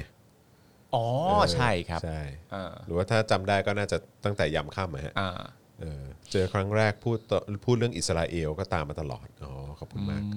จำไม่ได้เรื่องอะไรเออใช่ใช่รู้สึกคุณแตงนี่เขาจะเป็นลูกลูกลูกแบบลูกบุญธรรมนะ อืม เออปาล์มเลิกเลิกใส่ดอกแล้วเหรอ เสื้อหรือนิสัยฮะ เสื้อฮะเสื้อเสื้อ โตโตโต เสื้อครับผมเสื้อครับผม โตโตโตเสื้อเลือกแล้วแต่นิสัยยังครับ ผม ครับผมผมยังคงดอกเหมือนเดิมครับผมเปลี่ยนไม่ได้จริงๆอะเปลี่ยนไม่ได้จริงๆติดไปแล้วติดคาแรคเตอร์นี้ไปแล้ว โคตรชัดเจนเออ นี่คุณจอนคุณเคยไปออกคนอวดผีด้วยเหรอ เคย เคย ฮ้ ผมไปออกกับนี่ไง ผมไปออกกับพ่อหมอไง อืม ผมไปแกล้งไง ไปแกล้งคนแถวนั้นไง นี่แต่ผมต้องย้อนดูแล้วผมไม่เคยดูเลย ผมไปแกล้ง ผมไปแกล้งเลยก็คือไปแกล้ง แล้วก็คือแบบเหมือนก็คือไปกวนตีน่ะเออว่าแบบ เหมือนฟิลแบบไปแกล้งคนที่ที่เขาจะมาล่าผีอ่ะ อ่า เออ แล้วก็แบบ ไปแซวเขา แล้วเราก็ไปแกล้งเขาเลยอ่ะ อ่า เออไปแกล้งเขาเหมือนแบบเราเราแบบเราไปหลอกเขาอ่ะ อ่า เออนะก็ฮาดีเหมือนกัน แต่ตอนนั้นใครเป็นใครเป็นพิธีกรวะ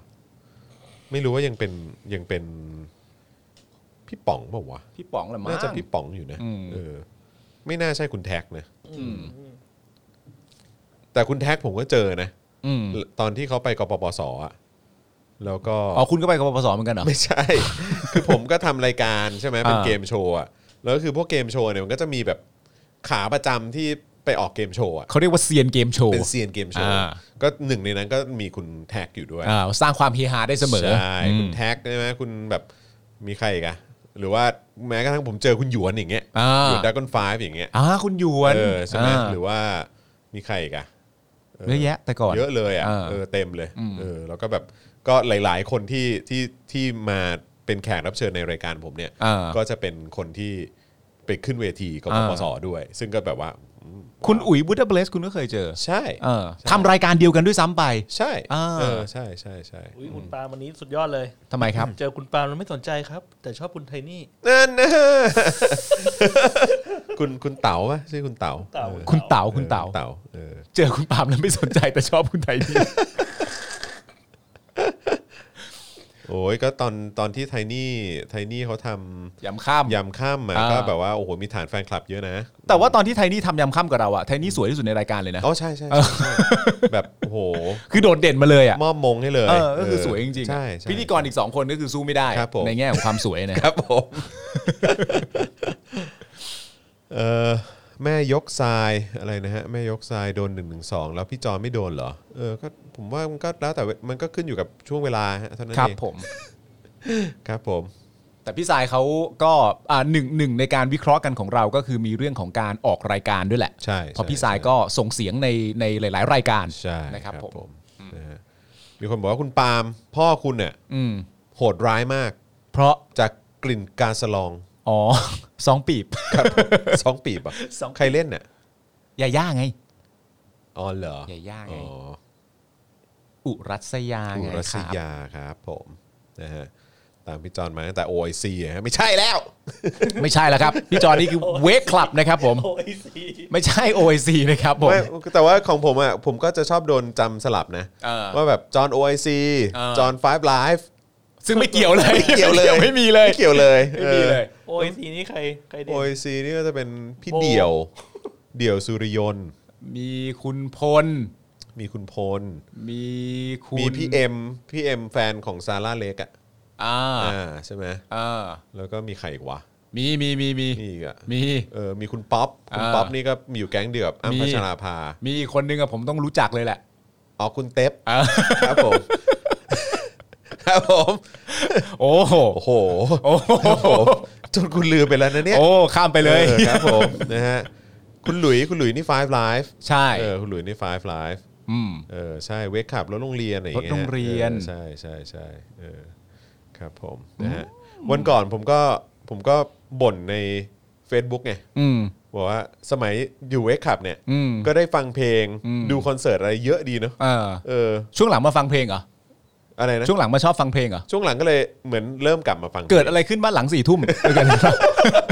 หลังสี่ทุ่มชีวิตเป็นอะไรวะทำไมต้องมาฟังเพลงหลังสี่ทุ่ม ก็นั่นแหละ อ๋อ เออมัน แล้วมันก็สบายๆ มัน เนอะ สบายดี มันก็ เออ คือแบบทำงานมาทั้งวันแล้ว ฟังเพลงไปก็เหมือนล่องลอย เออ เออ คิดอะไรได้บ้างไหมช่วงฟังเพลง โอ้โห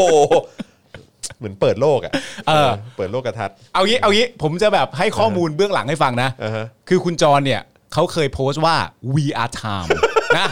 คุณจรเนี่ยเขาโพสต์ we are time VR time คือ V W E นะฮะ อ่า แล้วก็ R ก็คือ A R E แล้วก็ อ่า T I M E เออก็คือเรา เราคือการเวลา เราคือการเวลา อ่า ซึ่งทุกคนบนประเทศไทยเนี่ยที่รู้จักคุณจรหรือแม้กระทั่งผมเองเนี่ย เออ เราก็เชื่อมโยงทันที เออ ว่าคุณจรเนี่ยจะต้องหมายถึงสิ่งที่คุณจรพูดบ่อย ๆ แน่ ๆ ว่า การเวลาเนี่ยมันอยู่ข้างของประชาชน อ่า พวกนั้นน่ะอาจจะตายก่อนอยู่แล้ว อ่า และอนาคตก็ต้องเป็นของเรา เออ ทุกคนก็ตีความว่าอย่างนี้ เออ จริง ๆ ไม่ใช่นะ ฮะ จริง ๆ ไม่ใช่เลยนะครับ โอ้โห ไม่ใช่ครับ คนละเรื่องเลยนะฮะ ไม่ใช่ครับผม เอางี้ดีกว่า รู้แล้วผิดหวังอ่ะ งงแล้วเออแม่งกูมาได้ยังไงเออคุณพิสิทธิ์บอกว่าคุยกับพี่สุนาย Human Rights Watch อ๋อ คือรู้จักผมตอนนั้นเหรอ อืมครับผมนะฮะ ตามมาสามภาคแล้วครับคุณจอน แต่ผมชอบ ผ คุณ มไม่ใช่จอนวิก มึงสามารถฆ่าคนได้ด้วย ปากกา ด้วยดินสอ เออ เออ แต่ผมมีความรู้สึกว่าสิ่งที่ผมชอบมากๆนะแล้วผมก็จะบอกคุณอยู่เสมอว่าผมชอบเทปที่คุณสัมภาษณ์คุณชมพู่อ่ะ อันนั้นนะชอบมากหลังจากที่น่าจะคุณชมพู่เพิ่งไปมีแบบข่าวเรื่องอะไรนะไปแล้วไม่ไหวอะไรพวกนั้นพอดีที่ไปเทศกาลหนังอะไรอย่างเงี้ย อ๋อ อันนั้น อันนั้น อันนั้นคือสัมภาษณ์คุณชมพู่ครั้งแรก เออ ใช่ไหม แล้วก็ ก็มีตอนหาเรื่อง อ่ะ คุย ไม่ใช่หาเรื่อง อ่าโอ เอ เค ออันอันนั้นคือครั้งแรกของคุณนะ อ่าฮะอ่าฮะ เพราะว่าคือผมมีความรู้สึกว่าเวลาเวลาที่สัมภาษณ์แขกรับเชิญที่เป็นดารานักแสดงอะ่ะแล้วเขามาอยู่ในแพลตฟอร์มทางออนไลน์ ซึ่งตอนนั้นแพลตฟอร์มทางออนไลน์มันไม่ได้มันไม่ได้รุนแรงแล้วก็มีเยอะเหมือนขนาด ใช่ ตอนนี้อะไรอย่างเงี้ย ใช่ใช่ มันเหมือนมันสามารถดึงดึงคาแรคเตอร์ออกมาได้ว่า อ๋อ นอกจากเขาจะเป็นดารานักแสดงแล้วเนี่ยเขายังมีความสบายๆ เหมือนพวกเราเลยเนอะอะไรอย่างเงี้ย ใช่ ตอนตอนนั้นคือภาพลักษณ์ของนักแสดงมันไม่ได้แบบว่าเด่นชัดในในแพลตฟอร์มอื่นอะไรอย่างเงี้ยแล้วก็เป็นเทปที่ผมมีความรู้สึกว่าออกมาแล้วก็ แล้วก็ตกหลุมรัก หมายถึงว่าก็ตกหลุมรักนักแสดงและความธรรมชาติของคนคนนี้ไปเลยอะไรอย่างเงี้ย ใช่ เอ ใช่ อ แต่ว่าคือมันมีเรื่องที่น่าสนใจที่มันเกิดขึ้นในโซเชียลมีเดียนะในในช่วง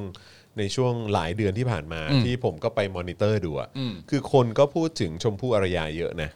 ว่าสรุปชมพู่อารยานี่เขาเขาอยู่ฝั่งไหน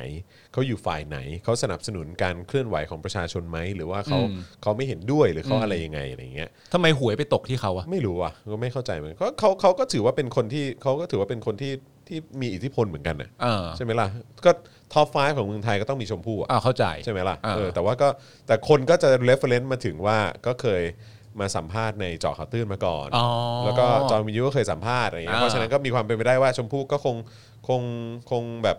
อ่า คงสนับสนุนประชาธิปไตยแหละอะไรอย่างเงี้ยเออแต่ว่าก็มีคนเข้ามาแย้งอีกว่า เกลือเป็นต่อเขายังมาสัมภาษณ์กับจอห์นวินยูเลยมันก็มันก็ไม่ได้แบบ มันก็ไม่ได้บอกว่า มันก็ไม่ได้หมายความว่าเกลือเป็นต่อรักประชาธิปไตย ไม่ก็คือต้องต้องต้องต้องดูคอนเทนต์ในรายการด้วย อ่ะใช่ ว่าการสัมภาษณ์ออกมาเนี่ยมัน ใช่ การสัมภาษณ์อย่างไร ใช่ใช่ อะไรอย่างเงี้ย ใช่แต่ว่าแต่ถ้าถ้าย้อนกลับไปดูเรื่องของการการให้สัมภาษณ์ครั้งแรกของคุณชมพู่เนี่ย สมัยนั้นเนี่ย แล้วก็มาดูไอ้ตอนที่คุยกับจอนเนี่ย เออ เออไอ้เทปนั้นนะ อืม เทปล่าสุดที่ที่คุยกันนะผมว่ามันก็มันก็บ่งบอกนะ ถึงถึงทัศนคติทางการเมืองของเขานะ เออ ผมว่ามันก็บ่งบอกถึงแนวคิดของเขา การเคารพสิทธิเสรีภาพคนอื่น อืม อะไรอย่างเงี้ย ผมว่าจริง ๆ มันก็บ่งบอกนะ เพียงแต่เขาอาจจะไม่ได้ออกมาพูดตรงๆเท่านั้นเองอะ ใช่ เออแค่นั้นแหละ แต่ก็แต่ก็ดูออกนะก็ดูออก อันนี้คือตามความคิดผมนะ อืม เออเพราะว่าผมก็อันนี้พูดตรงๆ ก็คือไม่ได้สนิทกับเขาขนาดที่จะรู้ขนาดนั้น อืม เพราะว่าผมก็คุยกับเขาแค่ตอนที่สัมภาษณ์เนี่ยแหละ มีคุยแบบหลังไมค์ส่งข้อความไปบ้างอะไรเงี้ยไปแบบว่ายินดีกับเขาในเรื่องนั้นเรื่องนี้อะไรเงี้ย เออ แต่ว่าก็แค่นั้นเลย อืม เออคือแบบก็เลยไม่รู้ อืม ว่าทัศนคติจริง ๆ เขาเป็นอย่างไร แต่ เออ ว่าถ้าเท่าที่คุยอ่ะแล้วก็คุยหลังไมค์ด้วยก่อนเข้ารายการอะไรต่างๆเนี่ยก็จะเห็นถึงว่าเออเขาให้ความสำคัญเกี่ยวกับเรื่องของสิทธิเสรีภาพ อืม หรือว่า ว่าเรื่องของความคิดเห็นคนอื่นก็เคารพนู่นนั่นนี่คนคือผมก็ก็ เบสิกพื้นฐาน อืม เขาอยู่ตรงนั้นน่ะ อืม เออก็เลย ซึ่งก็ถูกต้องแล้ว ก็ นะ ถูกต้องแล้ว อ่า เออก็เลยแบบว่าอันนั้นอันนั้นอันนั้นคือคือตามที่เข้าใจนะ อื ฮะ ม เออแต่ว่าก็ผมก็ไม่รู้ว่าจริง ๆ เป็นอย่างไร เนี่ยมีคุณผู้ชมมาคอมเมนต์ว่า ผมว่าเดี๋ยวก็เดี๋ยวก็ชมพู่เดี๋ยวก็ ไมาย พูดอะไรไม่ได้แล้ว เรื่องนี้ผม พูดอะไรไม่ได้แล้ว ผมไม่ได้เป็นคนเริ่มนะฮะ ใช่ ผมไม่ได้ ครับ เป็นคนเริ่มนะฮะ ผมก็แค่ รั บอกเฉยๆว่าผมเนี่ย เออ ครับ ครับผม นั่นแหละฮะนั่นแหละฮะคุณผู้ชม ไม่แต่ว่าการทำรายการของคุณเนี่ยมันทำให้ผมแบบเปิดโลกมากพอสมควรนะ อืม เวลาที่ไปดูคลิปอะไรอย่างเงี้ยแล้วผมก็เชื่อว่าในในในตอนนั้นคือตอนที่ทำรายการหาเรื่องอะ่ะ อืม แล้วสัมภาษณ์พวกพวกแคนดิเดตของแต่ละพักอะ่ะเป็นแบบเป็นแบบอันใหญ่ๆเลยอะ่ะไล่เรียงกันมาแต่ละคน ครับ ทั้งคุณธนาธรคุณอภิสิทธิ์อะไรต่างๆกันานานั่นนู่นนี่อะไรอย่างเงี้ยแล้วผมก็เชื่อว่ามีคุณผู้ชมที่กำลังดูรายการเราอยู่ณตอนนี้เนี่ย อืม ก็คือคอมเมนต์ในคลิปของคุณอภิสิทธิ์ด้วยอะ อ่ะ ซึ่งประเด็นก็คือว่าไอ้ความตื้นเขินของผมเนี่ยก็คือว่า ผมดูคลิปนั้นน่ะแล้วผมไปพบเจอการตอบหล่อๆอะ อืม ทุกคำตอบเลยนะ ไม่มีพลาดเลยอะตอบหลอหลอหลอหลอหลออะไรต่างๆนานาน่าฟังเฮี้ยๆเลยอะโคตรน่าฟังเลยอะแล้วผมก็มีความรู้สึกว่า ถ้าเกิดว่ากูเลื่อนมาดูคอมเมนต์น่ะ อืม เชี่ยเขารอดแน่เลยว่ะ อืม เขารอดแน่ๆเลยอะคนจะต้องแบบเหมือนไม่สามารถข้ามประเด็นการตอบหล่อๆเหล่านี้ไปได้อะ ครับ สุดท้ายเละ เละใช่ไหม ใช่ คือเหมือนแบบว่า เหมือนอารมณ์คนก็ดูออกอะ แต่ว่าผมว่ามันคือมัน คน คือ ก็รู้ไต่อะ เข้าใจ ตมทัน เข้าใจแต่ว่าแต่ว่ามันคืออาจจะเป็นกลุ่มคนที่กลุ่มคนที่อยู่และ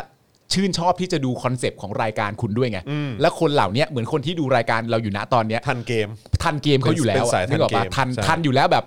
แม่แม่แม่แม่เลยอะเออ ก็มอน เอออื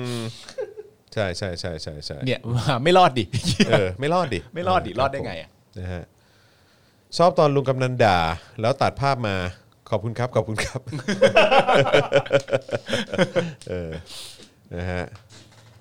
นั่นไงคุณสลันเออคุณสลันก็เออ เอ้ ครับผม ยนี่จะพูดเรื่องคุณอภิสิทธิ์ทัตจิปะ พังปุริเย่ครับ พังปุ คุณ ริเย่ พันช์บอกเออความปลอมมันดูออกค่ะ ครับ อืมครับผม ความปลอมก็ดูคออก วาม จ ป ริ ล ง อมๆอะ มันดูออกค่ะ นะฮะ นะฮะอ่าโอเค ผมว่าเรามาเข้าเนื้อหากันดีกว่านะครับ ครับ นะฮะ ผม เริ่มต้นกันนะครับที่ข่าวไหนดีนะครับ ข่าวที่ข่าวเรื่องนี่ละกันเนาะเกี่ยวกับเรื่องของการ ที่ตำรวจเนี่ยรับช่วงต่อมาจากพลเอกประยุทธ์ อ่า เรื่องของความสงสัยในการ อ่า คอร์รัปชัน อ่า เกี่ยวกับนโยบายเรื่องของ อ่า การท่องเที่ยว อ่ารับมาแล้ว ใช่ ซึ่งเมื่อวานนี้เราก็เพิ่งพูดกันไป ครับ นะ ผม อันนี้ต่อเนื่องเลยนะ ต่อเนื่องครับ โอเค ตำรวจจ่อฟันโรงแรมในภาคอีสานและภาคใต้ อืม โกงเราเที่ยวด้วยกัน 514 แห่ง โอ้ โอ้เราเที่ยวกันหลายที่นะฮะ เออครับผมนะฮะก็ทางตำรวจนะครับจ่อฟันโรงแรมในภาคอีสานแล้วก็ภาคใต้นะครับที่โกงนะฮะในพาร์ทของโครงการเราเที่ยวด้วยกันนะครับเอ่อทางพลตำรวจเอกดำรงศักดิ์กิติประพัฒน์นะครับรองผู้บัญชาการตำรวจแห่งชาตินะครับกล่าวถึงความคืบหน้าการรวบรวมพยานหลักฐานเอาผิดโรงแรม ที่พักร้านอาหารจำนวน 515 แห่ง ครับ ที่ต้องสงสัยทุจริตช่อโกงเงินของรัฐ จากโครงการเราเที่ยวด้วยกัน ว่าหลังรับคำร้องทุกข์จากนายยุทธศักดิ์สุพศรนะฮะผู้ว่าการท่องเที่ยวแห่งประเทศไทย เบื้องต้นเนี่ยจะตรวจสอบพฤติกรรมของผู้กระทำผิดทั้ง 514 แห่ง อืม สรุปมัน 514 หรือ 515 วะเนี่ยเออนะฮะเอ่อตรวจสอบเส้นทางการเงินสถานที่ใดที่มีความผิดชัดเจนก็จะเร่งดำเนินการสืบสวนสอบสวนก่อน ซึ่งตอนนี้พบความผิดชัดเจน จะดำเนินคดีเป็นลำดับแรก ๆ เป็นโรงแรมที่อยู่ในจังหวัดทางภาคอีสานและภาคใต้ โดยทุจริตไม่มีการเข้าพักโรงแรมจริงอืมครับผมนะฮะก็ทางพลตำรวจเอกดำรงศักดิ์กล่าวอีกนะครับ ว่าทั้งนี้เนี่ยตำรวจอยู่ระหว่างการร่างหนังสือให้พลตำรวจเอกสุวัสด์แจ้งยอดสุขพบตรเนี่ยลงนามแต่งตั้งคณะทำงาน สืบสวนสอบสวน โดยมอบหมายให้ทางพลตำรวจเอกดำรงศักดิ์เนี่ยนะฮะรองผบตร เป็นหัวหน้าคณะพนักงานสืบสวนสอบสวนนะครับนะฮะซึ่งในช่วงแรกเนี่ยจะรับคดีเป็นความรับผิดชอบของกองบังคับการปราบปรามนะฮะ เอ่อและอาจขยายไปหน่วยอื่นตามจังหวัดต่างๆ ด้วยนะครับที่พบการกระทำความผิดไม่ว่าจะเป็นโรงแรมหรือว่าร้านค้าในพื้นที่นะครับอย่างไรก็ตาม อย่างไรก็ตาม ทางตำรวจจะเร่งรัด สืบสวน สอบสวน และนำตัวผู้กระทำผิด มาดำเนินการตามกฎหมายต่อไป อ่า โอ้โคตรจริงจังเลย ก็คือถ้ามันถ้ามันผิดจริง ๆ อ่ะ มันก็มีตัวผู้กระทำผิดอยู่นะ 510 14 หรือ 15 แห่ง เออ นะครับ ไม่ใช่แต่หมายถึ นี่ ง คือแค่แม่งมาแถลงข่าวอะ เออ แม่งยังพูดแบบตัวเลข 515 แห่ง แล้วใน เออ ประโยคถัดมาก็พูด 514 แห่ง สรุปมันกี่แห่งกันแน่วะเนี่ย อีกแห่งหนึ่งยังไม่แน่ใจ เออ อะไรของมึงเนี่ยงง ไม่แต่ที่ ชิบหาย ผมจะบอกก็คืออย่างเดียวกันกับที่บอกเมื่อวานก็คือว่าถ้าเกิดมันมีความผิดจริงในโครงการเนี้ยในแพ็กเกจเนี้ย อืม เกิดขึ้นมาจริง ๆ อ่ะ อืม แล้วเราใช้ตรกกะเดียวกับการจับยิ่งลักษณ์อ่ะ อืม มันก็มีคนผิดอยู่นะ ใช่ เออ คนนั้นก็ผิดได้นะ ก็ถ้าเกิดว่าจะบอกว่า เออ ยิ่งรักษณ์เนี่ย เอ มี อ ส่วนรู้เห็น ใช่ หรือว่าส่อทุจริตหรือว่าเนี่ย เออ ปล่อยให้มีการ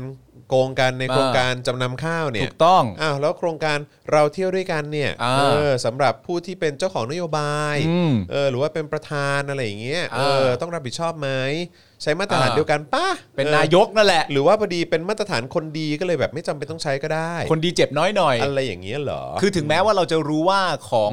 ตัวยิ่งลักษณ์เนี่ย อืม คือไอคอร์รัปชันเนี่ยมันเกิดอย่างที่บอกไปมันก็คือปลายน้ำมาแหละ แต่ว่าถ้าเกิดสาวไปจริงๆ แล้วมันของใครล่ะ มันของใครคนนั้นก็ผิดสิอ่าก็อาจจะถกเถียงในประเด็นนี้ แต่ถ้ายึดในตรกกะเดียวกันเนี่ยถ้าไอโครงการที่ว่าเนี่ยถ้า114 หรือ 15 แห่งเนี่ย ถ้าเกิดมีการคอร์รัปชันจริง ๆ อ่ะ เราสาวกลับไปแบบยิ่งรักษณ์ได้ไหม เออ แล้วสาวไปมันจะไปเจอใครอู้คิ้วเข้มมาเลย โอ้โหคิวเข้มมาเลย ครับผมนะฮะขี้งอนด้วยคนเนี้ยอืม วันนี้น้อยใจเหรอ เออ เรื่องอะไรอีกอะ เขาขี้น้อยใจ เหรอ ทุกวันอยู่แล้ว อืม ทุกวันอยู่แล้วอืม ก็มี 2 อย่างนะเท่าที่เห็นน่ะ ครับผม หนึ่งก็คือน้อยใจสองก็คือล้ำเลิก อืมครับผมมีแค่เนี้ยแหละฮะ นะฮะ ครับผม เหนื่อยนะ น้อยใจนะทำให้ตั้งเยอะแล้วนะ เออใช่ใช่ใช่ไม่ได้ขอให้มึงมาเลยไอ้สัตว์นะฮะอ่ะแล้วก็อีกเรื่องหนึ่งนะครับ ต่อยอดมาให้เห็นถึงความสามารถและความเก่งกาจของตำรวจไทย กระบวนการยุติธรรม แล้วก็ อ่า เรื่องของความจริงจังในการปราบปรามยาเสพติด โอ้นี่เรื่องใหญ่ นี่นะฮะ อ่า ยึดได้อีกแล้วฮะ อ่า เคตามีนกว่า 200 กิโลกรัม เออ ซุกโกดังเมืองนนท์ อืม เตรียมส่งออกไต้หวัน ไต้หวันอีกแล้ว ไต้หวันอีกแล้วครับ อ่า อืมนะฮะ ก็ล่าสุดนี้ก็มีการไปเอ่อบุกนะฮะที่โกดังแห่งหนึ่งนะฮะแถวอำเภอไซน้อยจังหวัดนนทบุรี อ่าน นะฮะแล้วก็ยึดของกลางเป็นเคตามีนได้ 200 กิโลกรัม ซุกอยู่ในกระสอบแป้งมัน อืม เพื่อรอการส่งออกไปยังไต้หวัน อืม อีกแล้วว่ะ เออ นี่เดี๋ยวนะนี่คือเขายืนยันแล้วเหรอว่า 200 นั่นน่ะ ที่จับได้เนี่ยคือเคตามีนแน่ เขาเขาว่าอย่างนั้น ๆเขาว่าอย่างนั้นแล้วเหรอ เาย่างนั้นเออ ก็สงสัย 200 กิโลกรัมไง ถือว่าน้อยอยู่ อ๋อ ยังไม่ใช่ โอ้ เยอะที่สุดในประวัติศาสตร์ ลองลอง 11 12 ตันดิ เออ เอ้ยโอ้โห แบบนี้นี่เอ่อรัฐมนตรี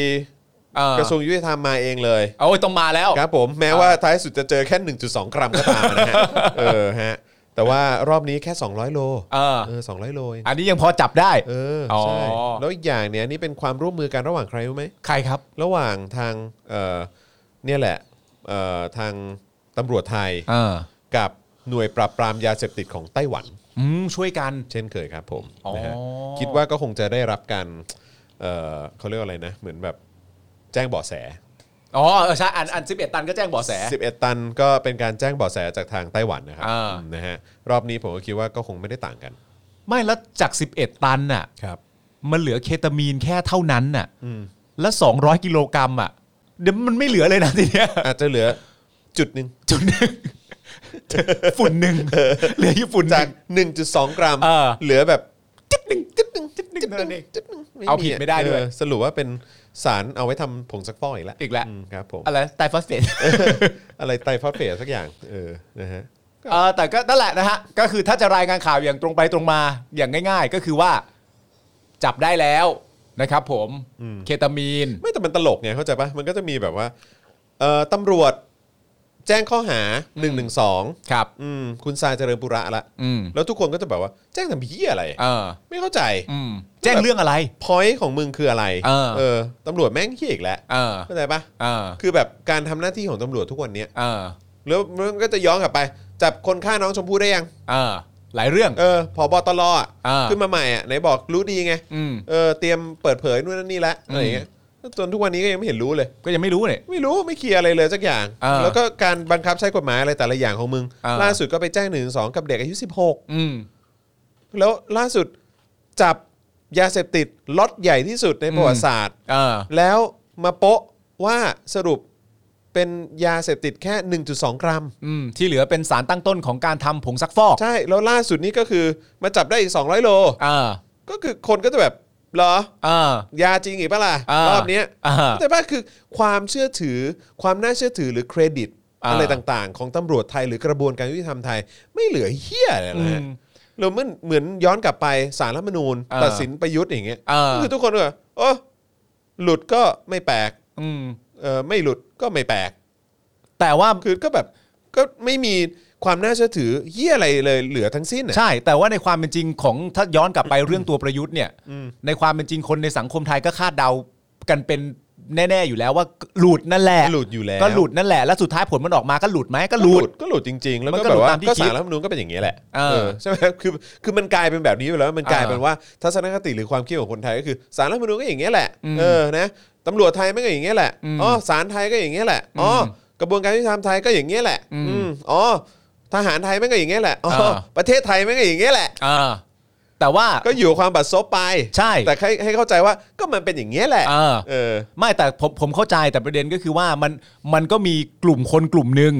ที่เห็นสภาพความเป็นก็อย่างนี้แหละแล้วเนี่ย แล้วก็โอเคกับมัน แต่ถ้ามึงจะโอเคเนี่ยประเด็นก็คือว่ามึงก็โอเคไป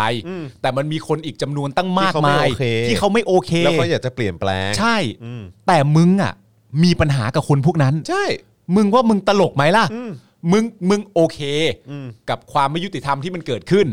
จากหลาย ๆ ภาคส่วนของข้าราชการ มีคนอีกกลุ่มหนึ่งเขามาไม่โอเค กับความยุติธรรมนี้ มึงกลับไม่โอเคกับพวกเขากูว่า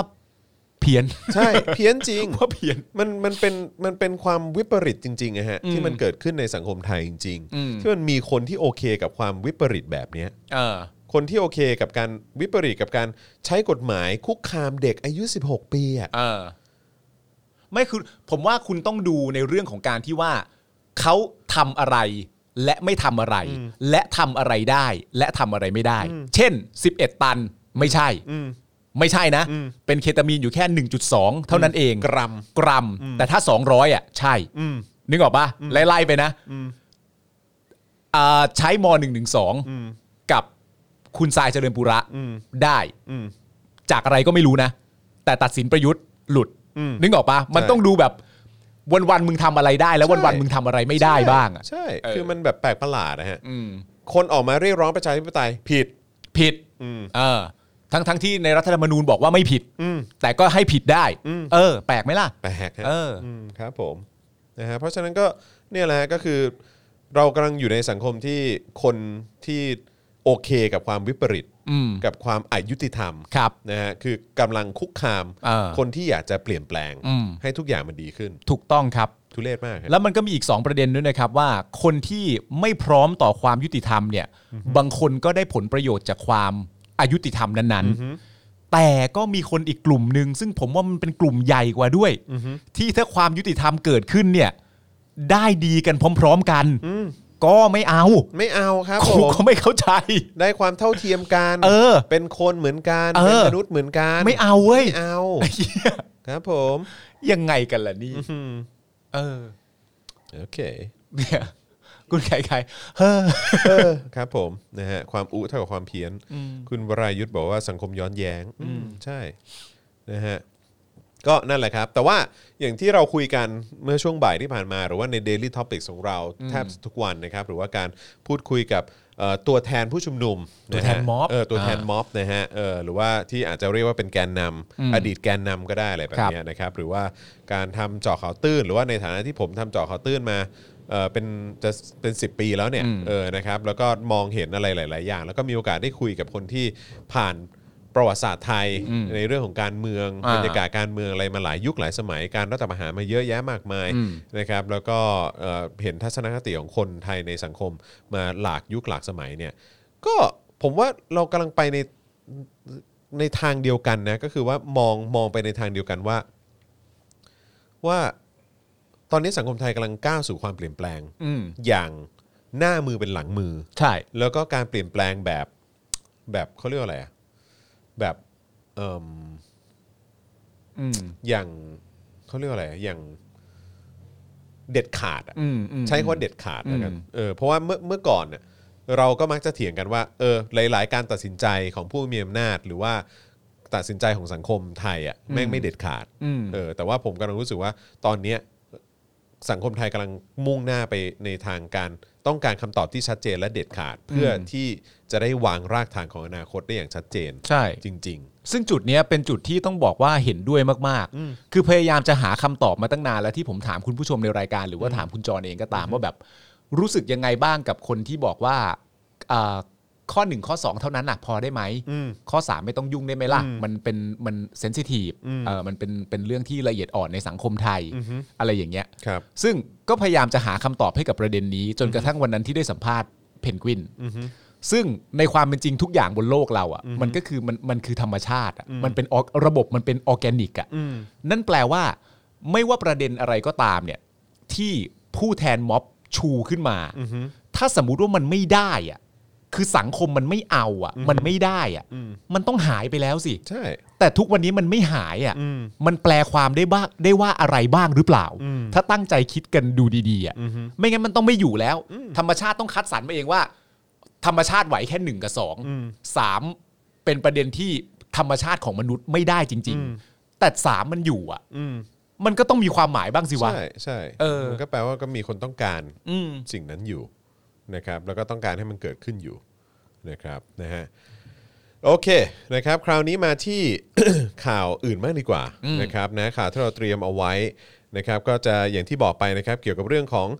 เอ่องบประมาณการปรับปรุงเครื่องบินพระที่นั่งนะฮะเอ่อด้วยงบประมาณ 750 ล้านบาท อืม นะครับแล้วก็การออกมายืนยันจากทางกองทัพอากาศไทยนะฮะว่าการเอ่อปรับปรุงห้องน้ อืม ำด้วยงบประมาณ 54 ล้านบาทเนี่ย อืม คุ้มค่าแล้วก็สมเหตุสมผล อ่าน นะครับเดี๋ยวประเด็นนี้เราจะมาคุยกันนะจ๊ะ เออเอ้ยแต่ผมว่าน่าสนใจ เพราะเมื่อวานที่เราพูดคุยในข่าวกัน เราก็บอกว่า เออ กูก็ไม่รู้จริง ๆ ว่า 54 ล้านเนี่ยสำหรับห้องน้ำ VVIP เนี่ย หรือการสร้างห้องน้ำบนเครื่องบินเนี่ย มันสมเหตุสมผลด้วยราคานี้จริง ๆ หรือเปล่า เราก็ไม่รู้ไง มันอาจจะ usually ปกติ 54 กันทั้งหมดทุกลำเลยก็ได้ ใช่ใช่หรือว่า เออ มันอาจจะเป็นไปแพงเพราะค่า AI หรือก็อะไรก็แล้วแต่ ารแบบล้างตูด เอออ อะไรอย่างเงี้ยเออ เออ แบ แล้ว บใช้หุ่นยนต์ล้างตูด อ่า หรือเปล่า แต่ว่า ไป วั แพ น งไปแพงที่ค่านั้นอะไร เอ อย่าง อ เงี้ย แต่ว่าวันนี้เนี่ยเขามาชี้แจงความเหมาะสมแล้ว ใช่ อ่าเดี๋ยวเราลอง นะครับ ฟังกันดูหน่อยนะฮะเราอาจจะเข้าใจผิดก็ได้ ใช่ มันอาจจะเหมาะสมจริง ๆ ก็ได้นะฮะ ใช่นะครับแล้วก็อีกประเด็นหนึ่งก็คือประเด็นที่เอ่อเกี่ยวกับเรื่องของค่าใช้จ่ายเกี่ยวกับเครื่องบิน แล้วก็เฮลิคอปเตอร์พระที่นั่งนะฮะประจำงบปีงบประมาณ 64 ครับ นะครับที่หลายต่อหลายคนก็สนใจนะครับนะเกี่ยวกับเรื่องของน่าจะนำพาไปสู่ประเด็นปลายทางแหละก็คือความปลอดภัย ครับ นะฮะของผู้ที่โดยสารด้วย อืม เออนะครับผมนะแล้วก็ประเด็นเรื่องราวตลกตลกๆนะฮะ อืม ที่กกตออกมาเตือนประชาชน อืม เกี่ยวกับการโพสต์นะฮะเกี่ยวกับการเลือกตั้งอบจ อ่าน นะฮะแล้วก็อีกหนึ่งข่าวที่ผมจะมอบให้คุณปาล์ม อ่าน นะฮะก็คือข่าวเอ่อแก๊งเนชั่น เอ้ย ย้ายถิ่นฐาน สนธิยานดีวะ ครับผมนะฮะเดี๋ยวจะมาคุยเรื่องนั้นกัน ย้ายถิ่นฐาน ย้ายถิ่นฐานนะครับนะฮะ อยู่ไม่ไหวแล้ว อยู่ไม่ไหวแล้ว อยู่ไม่ไหวแล้วมันจะเปลี่ยนแปลงแล้ว อันนี้แก๊งหรือนกนางนวล นะฮะแต่แต่อันนี้คือแม่งแม่งไม่ได้ไปตามฤดูกาลนะแม่งโดนแม่งโดนไล่ โอ้ยแต่ก็โดนไล่จังหวะเหมาะนะ เออ ก็จริง ๆ ถ้าสมมติว่าเอ่อประเทศไทยเรามีทุกหน้าแบบเขาจริง ๆ อ่ะ ครับ นี่มันก็เข้าหน้าหนาวนะ คือหน้าหนาว มันก็ต้องอพยพไง ต้องอพย นึก พ กะ แล้ว ไปหาที่อุ่น ประเทศไทยแม่งก็ตลกนะ ๆพอดีมันร้อนเก้าอี้ร้อนตูดเออ แล้วหลายคนในประเทศเรามากเลยนะ ครั นึ บ กออกไหมแม่งแบบคนในสังคมไทยอ่ะมึง ครับ คิดมันอยู่ยังไงอ่ะทุกวันนี้ที่เราเราตามหาตามหาหน้าหนาวอ่ะ อืม เราอยากเจอหน้าหนาวอ่ะ อืม สึกได้หน้าด้านตลอดเลย งงไปหมดแล้วเนี่ย อะไรวะ เต็มไปหมดเลย เออ ครับผมนะฮะอ้าโอเคนะครับ เรามาคุยในประเด็นเรื่องของการปรับปรุงเครื่องบินพระที่นั่งงบประมาณ 750 ล้านบาทกันดีกว่านะครับ อ่าน นะฮะเมื่อช่วงสายของวันนี้นะครับมีการเปิดเผยเอกสารจากทางกองทัพอากาศนะครับ ซึ่งเป็นเอกสารจากโครงการ จ้างปรับปรุงสภาพห้องที่ประทับ อืม พร้อมระบบที่เกี่ยวข้องของเครื่องบินพระที่นั่ง Boeing ม 737-800 หมายเลขทะเบียน HS MVS นะฮะ อืม โดยวิธีเฉพาะเจาะจง ครับ โดยสถานะโครงการคืออยู่ระหว่างดำเนินการ อ่า นะครับ เพราะฉะนั้นก็คงกำลังดำเนินการอยู่มั้ง ใช่ครับ นะฮะโดยรายละเอียดของประกาศจากกองทัพอากาศนะครับเป็นการประกาศผู้ชนะการเสนอราคา โดยผลเนี่ยก็คือบริษัทการบินไทยจำกัดมหาชน ครับ นะครับรักคุณเท่าฟ้า ฮะ นะฮะได้รับการคัดเลือกจากการเสนอราคาไว้ที่ 750 ล้านบาท อ่า ท่วน ท่วนเลย รวมภาษีมูลค่าเพิ่ม โอ้ยค่อยสบายใจหน่อย และภาษีอื่น อ่า ๆอ่าที่ค่าขนส่ง ค่า อ่า จดทะเบียน ค่าใช้จ่ายอื่นๆ ทั้งปวง อ่า นะฮะโดยประกาศนี้ลงวันที่เมื่อ 2 กันยายนที่ผ่านมา อืม นะครับนะฮะเอ่อแล้วมันก็ไปประจวบเหมาะกันเป๊ะเลยนะฮะ อืม ที่มันมี Facebook เนี่ยในโพสต์ของสมศักดิ์ GM ธีรสกุล ครับ นะฮะได้มีการกล่าวถึงข้อมูลจากมิตรสหายท่านหนึ่ง อืม มีใจความว่านะฮะเครื่องบินพระที่นั่งรหัสนี้เนี่ยนะฮะมีอายุการใช้งานประมาณ 14 ปี อ่า นะ ฮะ ฮะคือใช้มาแล้ว 14 ปีมั้ง ครับ นะฮะได้รับอนุมัติงบประมาณจัดซื้อประมาณ 3,100 ล้านบาท อ่า ในช่วงปีท้ายๆของรัฐบาล ทักษิณครับ เอ้า อืมนะฮะ เขามาอีกแล้ว ก็คือหมายความว่ามีการออนุมัติงบซื้อ อ่า เครื่องบินลำเนี้ย อ่าน นะฮะในมูลค่า 3,000 ล้านบาทเนี่ย ครับ ในช่วงของรัฐบาลทักษิณ แต่ช่วงท้ายๆนะ ใช่ แต่ อ่า ว่าส่งมอบกัน อ่า ในในยุคสมัยของรัฐบาลสุรยุทธ์ อ๋อ ซึ่ง โอเค มาจากการรัฐประหารนะฮะ อ่าอ่าอ่า ครับผม อ่าอ่า นะฮะโดยเครื่องบินลำนี้เนี่ยนะฮะ อืม เป็นรุ่นพิเศษ ครับ Boeing Business Jet โอ้โหเท่มาก 2 เล ห ย รือเป็น BBJ 2 โหเหมือนมึงอ่านสปอตโฆษณาเลยอะ Boeing Business Jet เออดี ครับผม มันดูหรูขึ้นมาเลย ครับ อะ ผมนะฮะซึ่งทำมาเพื่อเป็นเครื่องบินส่วนบุคคล อ่า ที่มีความหรูหรา อืม แล้วก็มีระยะการบินไกลถึง 1452 กิโลเมตร โอ้ สามารถบินตรงจากไทยไปยุโรป อ่า ซึ่งไม่ได้ระบุนะฮะว่าประเทศไหนนะฮะ ครับผม โดยไม่จำเป็นต้องหยุดพักครับ อ่า บินตรงได้เลยปุ๊บ ปุ๊บไม่ต้องจอเติมน้ำมันใด ถึงเลยใช่ครับผม ๆ ขึ้นจากที่ประเทศไทยปุ๊บลงลงที่ยุโรปได้เลย ใช่หรือว่ากลับมาจากยุโรป ก็ มา ลงที่ประเทศไทยได้เลย ใช่ครับผม อ่า นะฮะ แต่ยุโรปประเทศไหนก็แล้วแต่จะ แล้ว ไป แต่ครับมันบินได้ 1452 กิโลเมตร อ่า ถ้านับจากไทยเนี่ยไปไปที่ไหนได้บ้างอะในยุโรปอะ อืมก็อาจจะมีประเทศแบบอืมน่าจะเป็นอังกฤษ อ๋อโอเคเอออ๋อแบบฝรั่งเศสอะไรอย่างเงี้ย ฝรั่งเศสไม่มีใครไปครับ อ๋อไม่มีอะฮะไม่มี ฝรั่งเศสนี่ตัวแสบเขาไม่ไปกันหรอก อ๋อเขาเขา เขาไม่ไป ไม่ไป ฝรั่งเศสเขาเกลียดกันนะ อ๋อครับ เขาเกลียดฝรั่งเศสกัน เออ ไม่ไปหรอกครับ ไปไหนดีอะ อืม ครับผม ก็แล้วแต่คุณผู้ชม ก็แล้วแต่ คงต้องไปหาข้อมูลเอา ไปหาข้อมูลนะว่าระยะทางที่ว่าเนี่ยมันสามารถบินไป บิน ไหน ไปไหน ได้ ได้ บ้าง ใช่นะครับผมนะแต่ว่าก็ถือว่าเป็นเครื่องบินที่แบบทรงศักยภาพมาก ก็คือของดี ใช่ครับ ของพรีเมียม ใช่ครับผมนะฮะเดิมเนี่ยนะฮะจัดซื้อมาเป็นเครื่องบินพระที่นั่งหลักนะครับแต่เนื่องจากในช่วงปีท้ายๆของรัชสมัยรัชกาลที่9นะครับเอ่อพระองค์ท่านเนี่ยก็ไม่ค่อยได้ทรงเดินทางสักเท่าไหร่นะครับในภายหลังนะครับก็เลยมีการโอนมานะครับให้เป็นเครื่องบินพระที่นั่งลำที่ ครับ 3 ในฝูงบิน 904 ใช้ในภารกิจทางการและส่วนพระองค์ของพระบรมนะฮะซึ่งอันนั้นเป็นตำแหน่งในขณะนั้นเป็นหลัก ครับ นะครับนะฮะมีคำอธิบายนะครับว่าเครื่องบินรุ่นนี้เนี่ยมีพื้นที่ห้องโดยสารรวม 230 ตารางเมตรนะครับโดยตามปกติเนี่ยห้องโดยสารของเครื่องบินพระที่นั่งจะแบ่งเป็นพื้นที่ 5 ส่วน ก็คือห้องนักบิน ครับ ส่วนอำนวยการการเดินทาง อืม ส่วนราชองครักษ์ อืม ส่วนคณะบุคคลตามเสด็จ อืม แล้วก็ส่วนห้องที่ประทับนะครับ อ่า อย่างไรก็ตามในเอกสารเนี่ยไม่ได้มีข้อมูลชัดเจนนะครับถึงขอบเขตงานปรับปรุงในครั้งนี้ว่าปรับปรุงส่วนใดบ้างนะครับ โดยทั่วไปเนี่ยค่าเฉลี่ยในการตกแต่งห้องเครื่องบินโดยสารเนี่ยนะครับนะฮะห้องห้องโดยสารของเครื่องบินเนี่ยโทษทีฮะจะขึ้นกับระดับความหรูหราที่ต่างกัน อ่า บางรูปแบบเนี่ยนะครับอาจจะสูงถึง 1 5 0 0 0 0 US ดอลลาร์ต่อตารางเมตร ซึ่งคือเท่าไหร่วะ มันเท่าไหร่อ่ะ 1 1 5 0 0 0 0 ดอลลาร์ ต่อตารางเมตรด้วยเหรอ ต่อตาระต่อตารางเมตรฮะ เหรอ ตารางเมตร ใช่ครับผม หมายถึงว่าถ้าจะเอาอันที่มันหรูหราสุดๆ จ US ริงๆอะ ดอ นะ ลลาร์เออเป็นเงินเป็นเงินไทยเท่าไหร่สี่ล้าน สี่ล้านสี่แสนโดยประมาณสี่ ต่อ ล้าน ตารางเมตรเหรอ เออ ต่อตารางเมตร สี่ล้านห้าต่อตารางเมตรเหรอ ต่อตารางเมตร อันนี้คือ อันนี้คือถ้าพูดถึงระดับความหรูหราที่แตกต่างกันไปนะ เออ แต่ว่าอันนี้คือเขาบอกว่าอาจจะสูงได้ถึง 1 5 0 เออ 0 0 0 เออ ดอลลาร์ คือหมายถึงว่า ต่อตารางเมตรนะ เออถ้าคิดง่ายๆเหมือนอ่ะอ่ะตัวท็อปสุดอะ ตัวท็อปสุด ตัวท็อปสุดอะสามารถจะขึ้นได้ถึง4ล้านห้า ใช่ ต่อ เออ ตารางเมตรนะครับ ว้าว แต่กรณีของโครงการนี้เนี่ยที่มีมูลค่า 750 ล้านบาทเนี่ย อืม อาจเป็นการปรับปรุงห้องโดยสารทั้งล อ๋ ำ อ นะฮะอันนี้คือตีความว่าทั้งลำนะ อ่า ในพื้นที่ 230 ตารางเมตร อืม นะครับต้นทุนนะครับในการตกแต่งห้องโดยสารเนี่ยจะเฉลี่ยอยู่ที่ประมาณ 3.2 ล้านบาทต่อตารางเมตรนะครับหรือประมาณ 1 0 0 0 0 0 ดอลลาร์ ต่อตารางเมตร 3.2 ล้านบาท ก็ถูกกว่าตัวท็อปประมาณล้านหนึ่ง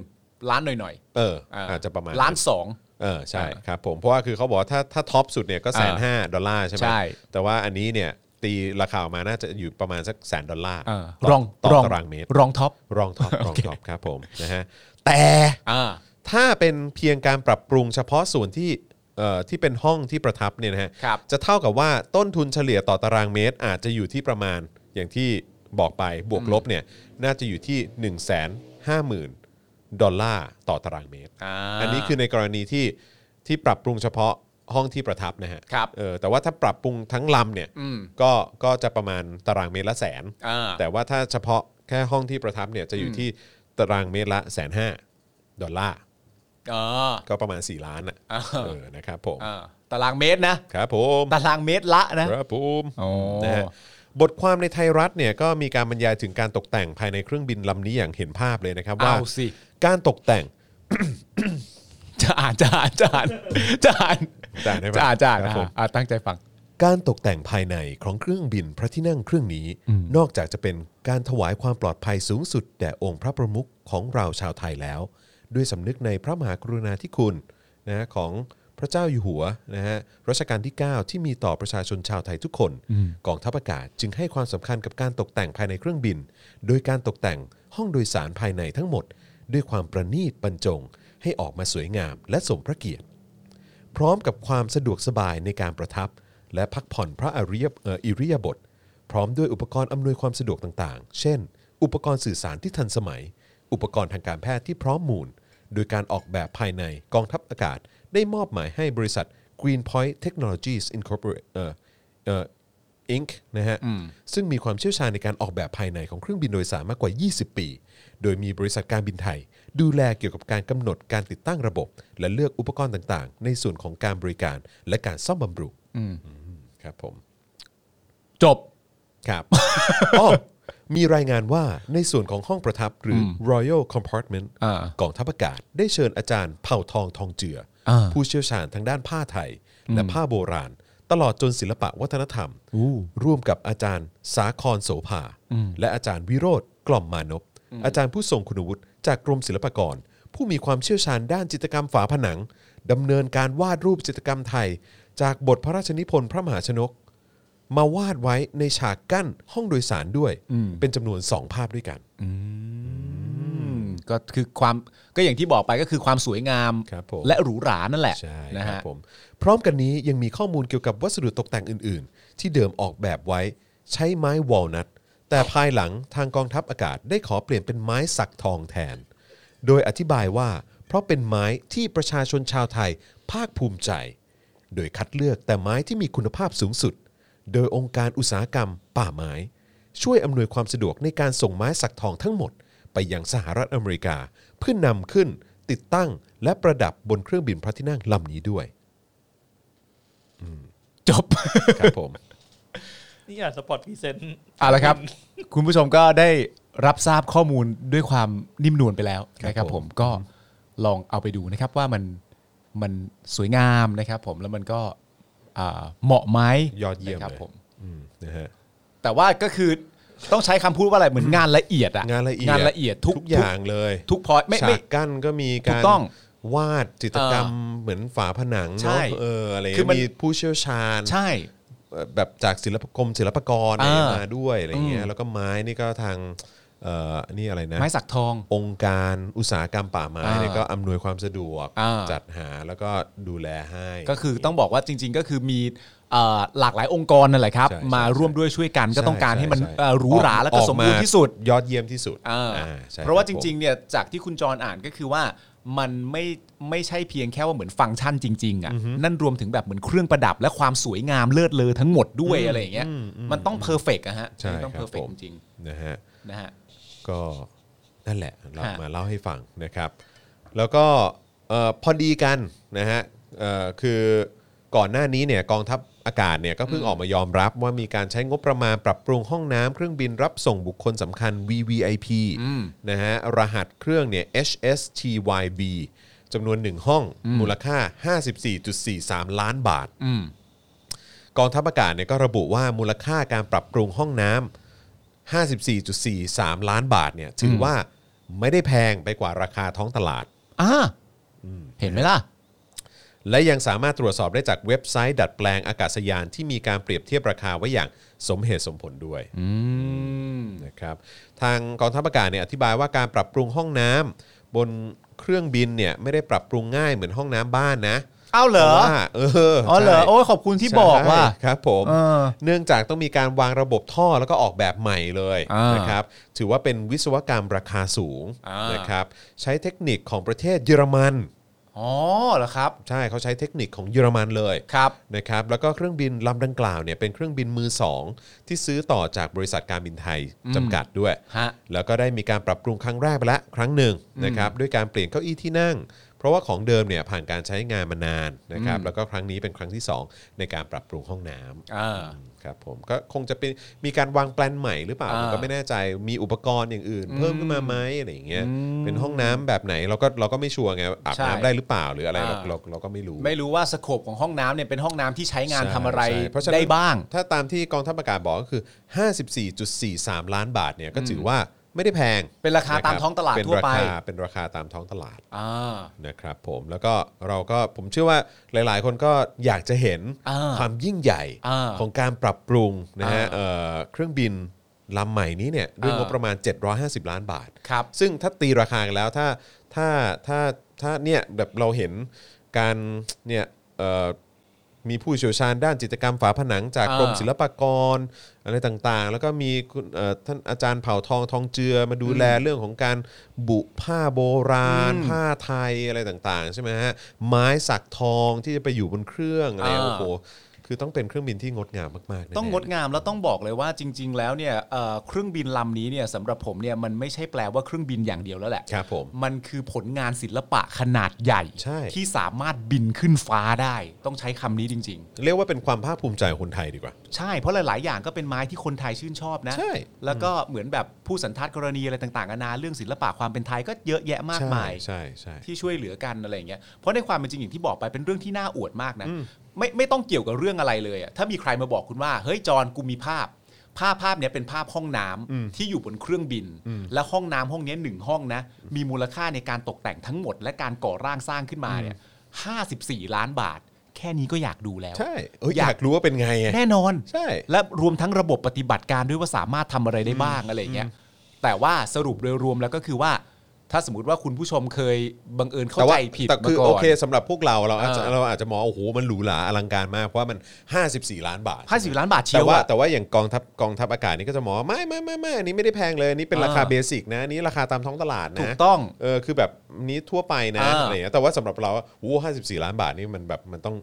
มันต้องอลังการ มันต้องอลังการ อยาก มาก เห็นน่ะ ใช่ เ อยากเห็นแล้วเราก็เราก็เราก็ไม่เคยเชื่อมาก่อนจ ใช่ ริ ซึ่ ง ง ๆ อั นะ นนี้คือเป็นห้องน้ำอย่างเดียวด้วยนะ เออ 54 ล้านบาท ซึ่งถ้าแบบสักครั้งเนอะถ้าเรามีโอกาสแบบเห็นทั้งลำที่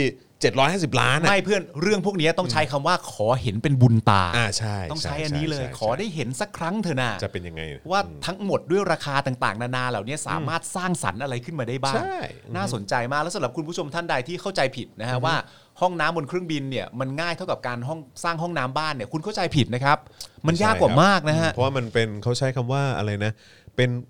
ถือว่าเป็นวิศวกรรมราคาสูง เออ แล้วก็อีกอย่างเนี่ยอันนี้เป็นเทคนิคของประเทศเยอรมันด้วยนะฮะ ใช่ครับผม ครับผม เพราะฉะนั้นมันไม่ใช่เทคนิคไทยธรรมดาธรรมดาทั่วไปนะ No, มันเป็นเทคนิคมาจากฝั่งยุโรปเลยนะ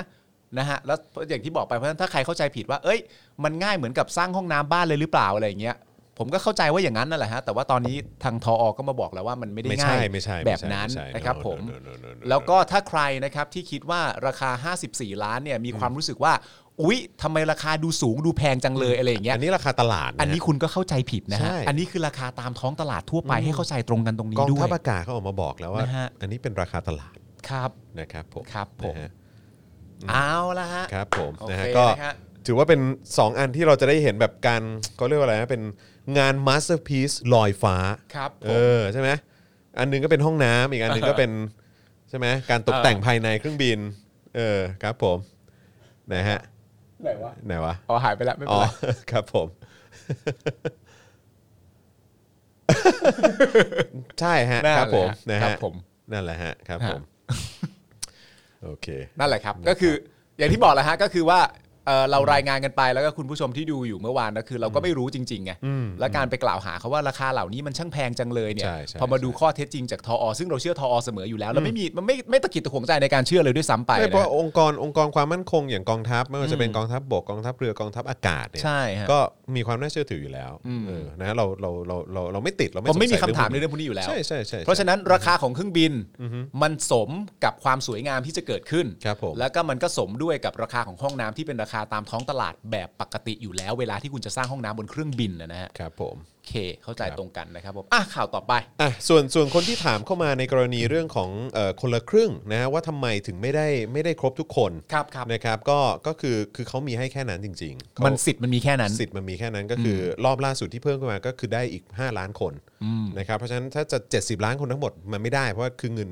เงินเงินมันไม่ได้มีเยอะแยะมากมายนะ อ่า แล้วเขาเพิ่งกู้เพิ่มมาด้วยไง ใช่ใช่ใช่ใช่ 1.1 ล้านล้าน ซึ่งเดี๋ยวเขาอาจจะมีการกู้เพิ่มอีก แม้ว่ารวมทั้งหมดแล้วคนไทยเออไม่ใช่สิหนี้สาธารณะทั้งหมดเนี่ยอาจจะอยู่ที่ประมาณสัก 6.7 ล้านล้านบาท เออ แล้วก็ถ้าเพิ่มมีมีการกู้เพิ่มมาอีกเนี่ย เออ ก็ก็จะเป็นหนี้เพิ่มอะนะ เออ แต่ว่าก็อย่างไรก็ตามก็คือตอนนี้เรามีงบอยู่แค่ประมาณนี้จริงๆ เท่านี้จริงๆ เท่านี้จริงๆ มันให้ได้เท่านี้ ใช่ใช่ ซึ่ง ใช่ เอ่อมันคุณคุณผู้ชมก็อาจจะตะขิดตะขวงใจในเรื่องของการที่ว่า เอ๊ะทำไมกู้มาแบบนี้เสร็จเรียบร้อยแล้วเนี่ยทำไมคนที่มีสิทธิ์ได้รับเรื่องเหล่านี้มันไม่เท่ากัน แต่ว่าถึงเวลาที่เราต้องใช้หนี้เนี่ยในฐานะที่คือเราเราเป็นเจ้าของประเทศแน่ๆอยู่แล้ว Yeah ใครๆเขาก็บอกว่าเราเป็นนึกออกไหม ใช่ใช่ใช่ เวลาเราเป็นเจ้าของประเทศเนี่ยเวลาที่ต้องใช้หนี้เนี่ยมันก็ต้องร่วมใช้หนี้พร้อม ๆ กัน ถึงแม้ว่าเราจะไม่รับสิทธิ์นั้นก็ตาม แต่ว่าเพื่อความเสียสละอย่างเงี้ย ใช่ มันก็ต้องมันก็ต้องทำให้กันได้นึกอ ใช่ อกปะ ใช่ ไม่ต้อง ใช่แล้วก็ไอ้เรื่อง เราเลิกแซะกันสักทีนะฮะไอ้เรื่องไอ้เรื่องห้องน้ำหรือว่าเรื่องการตกแต่งอะไร 750 ล้านเนี่ยอันนี้อันนี้คือเรื่องความภาคภูมิใจอ่ะมันวัดกันไม่ได้โอเคปะ ถูกต้อง โอเคปะ เออ คือแบบเรื่องความภาคภูมิใจอ่ะ เออ มันวัดกันไม่ได้จริงๆมันเป็นเงินเท่าไหร่มันก็ซื้อไม่ได้ ถูกต้องครับ มันเป็น ใช่ไหม เรื่องความภาคภูมิใจ เป็นเรื่องความงดงาม Yeah และความงดงามเนี่ยมันตีราคาไม่ได้ ใช่ เวลาคุณวาดภาพมาสักภาพหนึ่งอ่ะอย่างพูดผมยกตัวอย่างเลยภาพอย่างเช่นโมนาลิซาอย่างเงี้ย เอาแค่กรอบรูปและกระดาษอะราคาเท่าไหร่ไม่รู้ แต่ว่าเมื่อคุณลงผลงานเข้าไปอะมันก็กลายเป็นผลงานที่ตีค่าไม่ได้ ใช่ เพราะฉะนั้นไม่อยากให้มาตะกิดตะขวงใจกับ คือ เรื่องเล็กๆ ก แค่ รุณา นี้ อย่าเปรียบเทียบกันว่าเออ เออ แบบเฮ้ยคนละครึ่งเนี่ยคนก็ไม่ได้เท่ากันทั้งหมดแล้วทำไม เอออั นนี้ถึงแบบเออใช้งบเยอะจังเลยอะไรเงี้ยคือ เออ คือคุณต้องแยกแยะหลาย ๆ เรื่อง เออ ก็คือว่าคือคือความงามมันวัดค่าไม่ได้ เออ ความภาคภูมิใจของคนไทยทั้งประเทศมันวัดกันไม่ได้ แล้วก็ ถูกต้ อี อง กอย่างหนึ่งเนี่ยก็คือเขาเรียกว่าอะไรอ่ะเออคือเนี่ยแหละมันคือมันคือมันเนี่ยเออมัน เออ มันมันมันไม่ได้ไ เอางี้เอางี้ อ ผมจะอธิบายให้ฟังง่ายๆแล้วกันนะครับ ก็คือว่าถ้าสมมติว่าคุณเนี่ยมัวแต่ทวงถามเรื่องภาษีของตัวคุณเองอ่ะ อืม มันจะฟังดูเหมือนเราเห็นแก่ตัวไปหน่อย ใช่ไง เราไม่ควรจะทวงถามเรื่องภาษีและสิทธิของเรา ให้ตั้งต้นอยู่บนเรื่องของความภาคภูมิใจในความเป็นไทย อันนี้ผมว่าเหมาะสมกว่า ใช่ใช่ นะฮะ ใช่นะครับเพราะฉะนั้นคือไม่เอานะคือ เออ คือต้องแยกแยกออกจากกันนะครับ ครับ คือแบบว่าเรื่องนั่นแหละ เออ คือแบบว่าคุณจะได้ใช้คนละครึ่งหรือเปล่า หรือว่าจะมี เออ แบบ SME จะมีปัญหาอะไรไหม ครับ อะไรเงี้ยเออจะมีใคร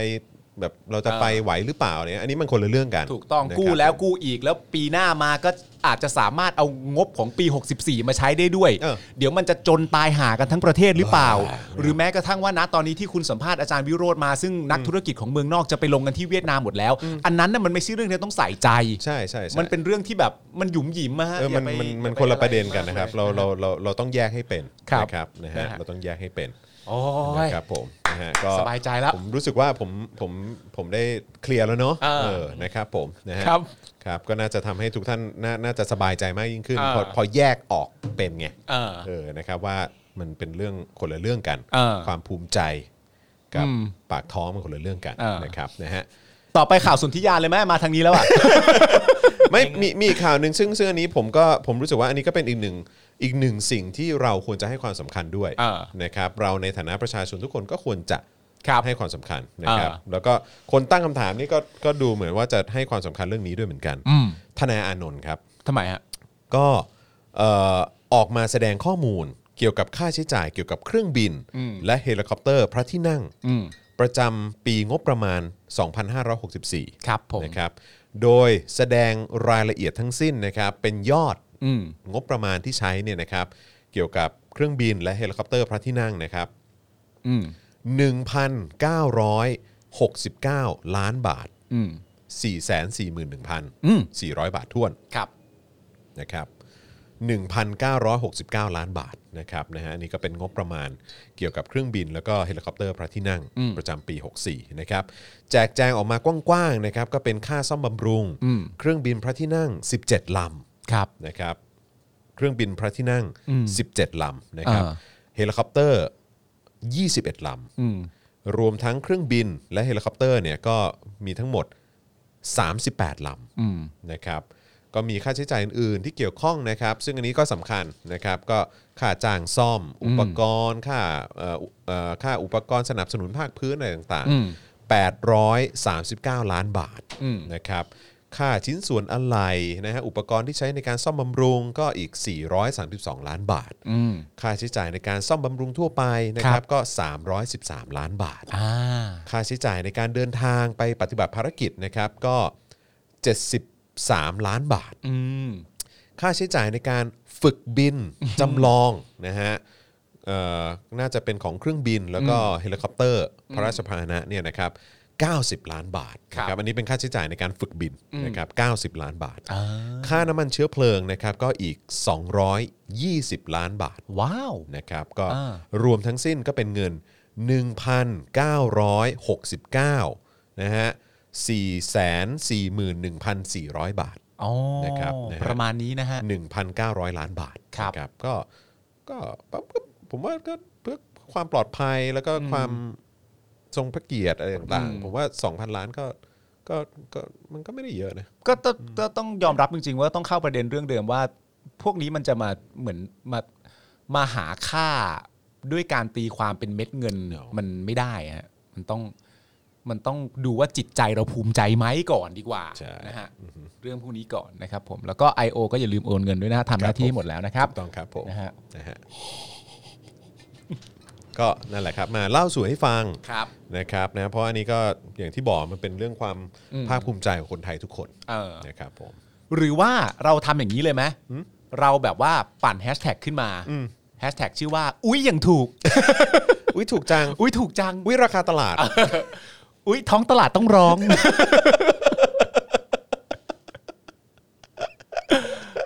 ท้องอุ้ยท้องตลาดถูกจัง กูนึกว่าท้องปลาแซลมอน ครับผมอู้อู้อู้อู้อู้ เอ นะครับผม ย นะฮะอ่ะและระหว่างนี้นะครับ ครับผม ก็ใครที่อยากจะสนับสนุน ฮะ ให้พวกเรามีกำลังในการผลิตคอนเทนต์ต่อไปนะครับ ครับ สนับสนุนเข้ามาครับ ทางบัญชีกสิกรไทยครับ อืม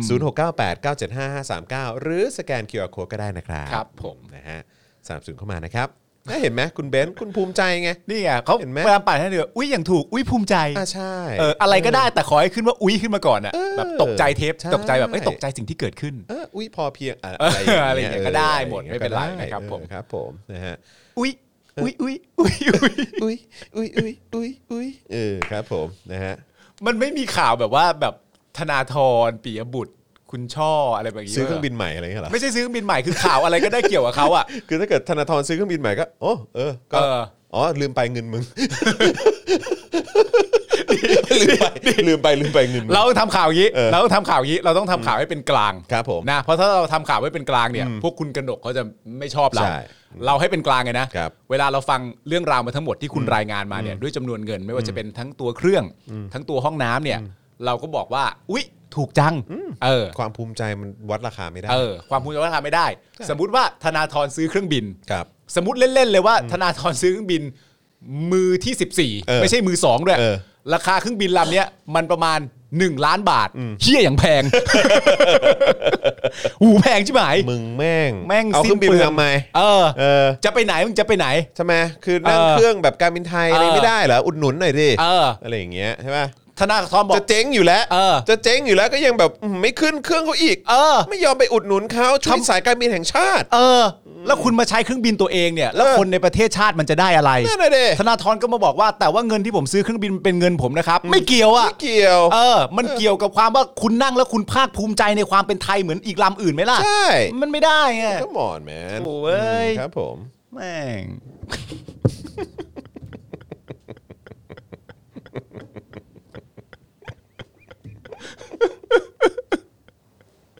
บางทีกูก็สงสารกูนะ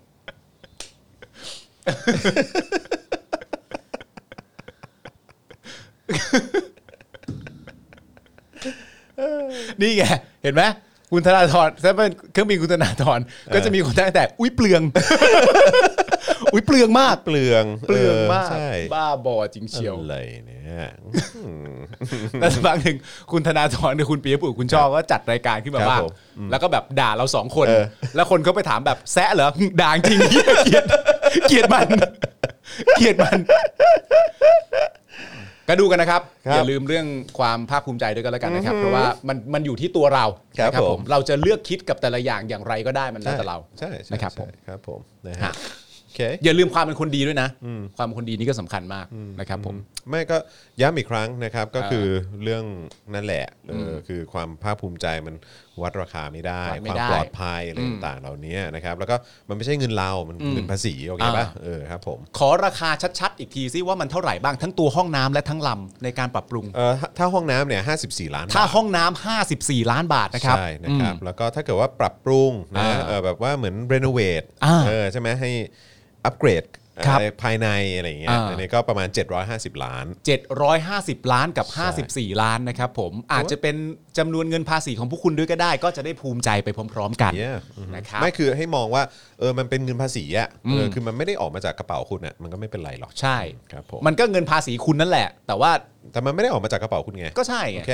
แล้ว แต่ มั มัน น มันเป็นปีงบประมาณที่ เอ ผ่าน อ มาด้วย ใช่ เออครับ แต่ว่า ผ มันก็คือเงินภาษีคุณนั่นแหละ ใช่แต่ว่ามันไม่ได้มามาจากกระเป๋าคุณไง ใช่มันก็เป็นเรื่องเล็กๆแค่นั้น แต่แค่อยากให้รู้ไว้ว่ามันคือเงินภาษีคุณนะครับ ผม เออ โอเคนะครับนะฮะ รายงานข่าวระดับนี้นี่ ครับ ผม ต้องไปเข้าทีมสนธิยาแล้ว อ้าวไหนๆก็ไหนๆพูดถึงสนธิยาแล้ว สักหน่อยไหมเออครับผม เปิดอ่านข่าวก่อน มันมีสรุปมาบ้างหรือว่าเราต้อง มี อ่าน มีมี สรุปมาใช่ไหม สนธิยานชื่นฤทัยในธรรม เออ เตรียมเปิดตัวช่องท็อปทีวี ช่องอะไรอ่ะ ช่องอะไรอยู่ นั่นน่ะสิช่องอะไรอ่ะ เออ ช่องใค ช่ ร อง อ่ะ อะไรอ่ะท็อปทีวีคือช่องอะไร อ่ะ ไอ้เหี้ย มันมันคืออะไรอ่ะ นั่นน่ะสิเอ่อหลังจากที่ก่อนหน้านี้เนี่ยนะฮะอดีตทีมผู้บริหารแล้วก็พิธีกรเนชั่นทีวีเนี่ย ครับ นำโดยสนธิยานชื่นฤทัยในธรรม อืม กนกรัฐวงศกุล อืม อัญชลีภัยรีรักษ์แล้วก็ทีมงานเนี่ยประกาศลาออกจากเครือเนชั่นยกทีมนะครับ อืม แล้วก็มีข่าวว่าจะอยู่ช่องนิวทีวี อื้อหือ แล้วก็หลังจากนั้นก็มีข่าวว่าจะไปช่อง อ่า 9 นะครับ แล้วก็งงกันอยู่ว่ายังไงบ้าง หรือจะกลับมาเนชั่นอีก เออครับ ง ผ ง ม งวยกันใหญ่ อ่า ล่าสุดได้ข้อสรุปแล้ว ได้ข้อสรุปเลยครับ ได้ข้อสรุปแล้ว โอ้ไม่ นะครับ อยากได้เลยครับ โดยวันนี้ เออ เพจ Facebook เฮ้ยเขามีเพจ Facebook เว้ย มีเพจเหรอ Top News Live เว็บไซต์ข่าวและสื่อนะครับ ได้โพสต์ข้อความระบุว่า สนธิยาเนี่ยถแถลงและ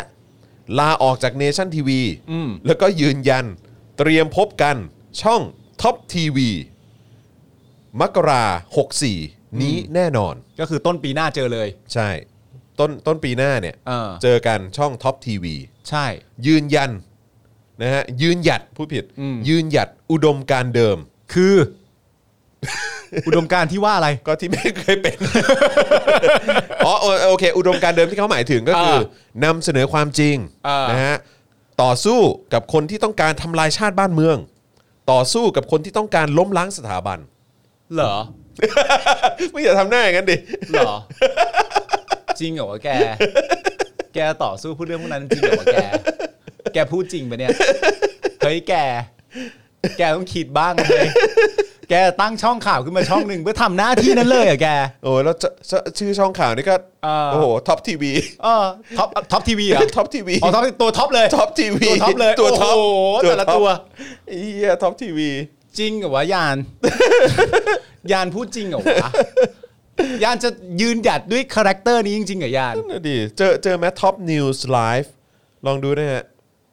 เออ อันนี้ปะอันนี้มั้ง เนี่ยครับ เจอแต่ท็อปทีวี ก็ใช่ฮะ ท็อปทีวี ใช่ไหม ท็อป ล่ะ ทีวีเดี๋ยวเดี๋ยวขอขอขอดูคำคำโปรยด้านบนหน่อยท็อปทีวีทีวีหมอลำทีวีหมอลำดี 24 ชั่วโมง โปรดรอติดตามช่องท็อปทีวีได้จากกล่องจานดำ PSI อืม กฎหมายเลข แล้วก็ YouTube ช่องท็อปทีวี อืม มีคนไลค์อยู่ 1,700 ไลค์ PSI 79 ก็คือก็คือจะจานก็คือต้องติดตั้งจานใหม่ขึ้นมาด้วย ถ้าเกิดไม่ได้มีอยู่แล้วก็ต้องติดตั้ง คือ จาน เขา นี้ ไป ขึ้ อน ยู่ มาเหร ช่ อ องนี้เหรอท็อปทีวีทีวีหมอลำดี 24 ชั่วโมงเนี่ย ใช่เหรอวะ ใช่ใช่ใช่ ใช่จริง ๆ ใช่ไหม เหรอ ใช่ใช่ใช่ใช่ ว้าว เหรอครับ ครับ คือเขาจะไปตีตลาดหมอลำด้วยเหรอ ไม่รู้ครับ หรือว่าคือคิดว่าคนคนที่ดูหมอลำส่วนใหญ่ก็จะเป็นแฟนเนชั่นเหรอ ไม่นะครับ อย่างนั้นก็น่าจะเป็นความคิดที่ตื้นเขินเกินไป interesting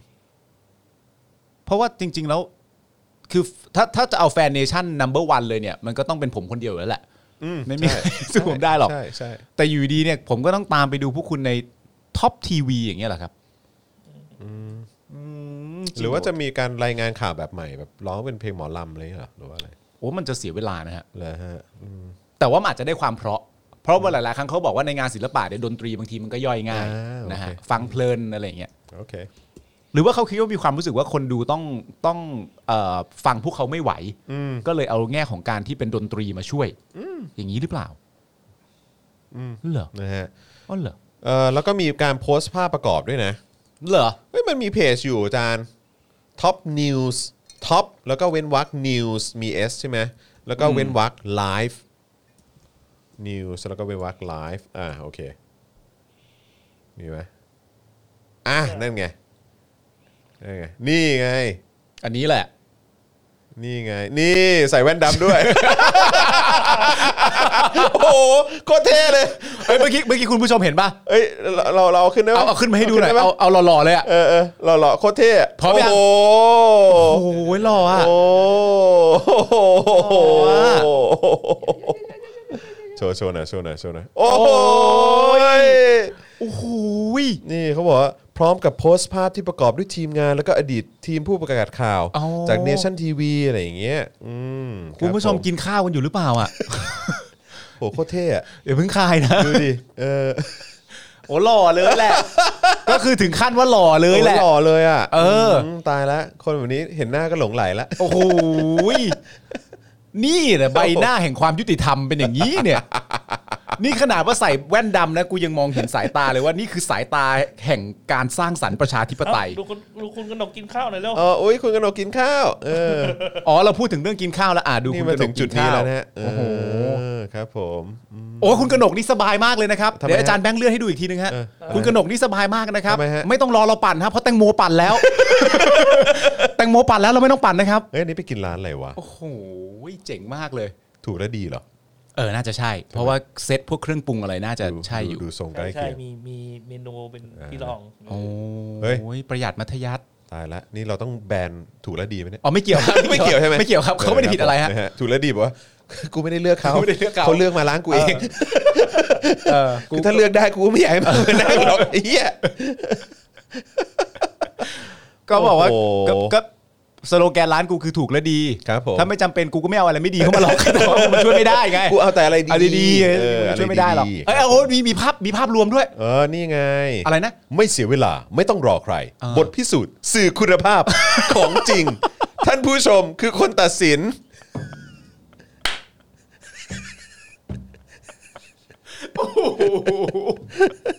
โอ้ย อย่าเลยว่าแก จะดีเหรอแก เฮ้ยแก เฮ้ย คุณน่ะ เอางี้คุณจะพิมพ์อะไรเข้ามาก็ได้นะ แต่ถ้าอยากปลอดภัยอ่ะ อย่าทิ้งท้ายสโลแกนว่า ให้ผู้ชมเป็นคนตัดสิน ครับผม อย่ามาทิ้งท้ายอย่างนี้ เดี๋ยวมันจะเจ็บตัวซะเปล่า ครับผมอืม ๆโธ่เว้ยอ้าวโอเคโอเคโอเค แต่สรุปเขาจะไปอันนี้นะ ครับผมคือขณะนี้เนี่ยช่องท็อปทีวีเนี่ยเป็น อ่า ช่องทีวีออนไลน์เกี่ยวกับหมอลำ24 ชั่วโมง อ๋อตกลงชัดเป็นช่องหมอลำจริง ๆ ใช่ไหม ใช่ ก็เลยยังไม่มีความชัดเจนว่าจะเป็นช่องเดียวกันนี้หรือเปล่า เออ นะครับซึ่งทางเพจ Top News Live เนี่ย เออ ก็โพสต์ว่า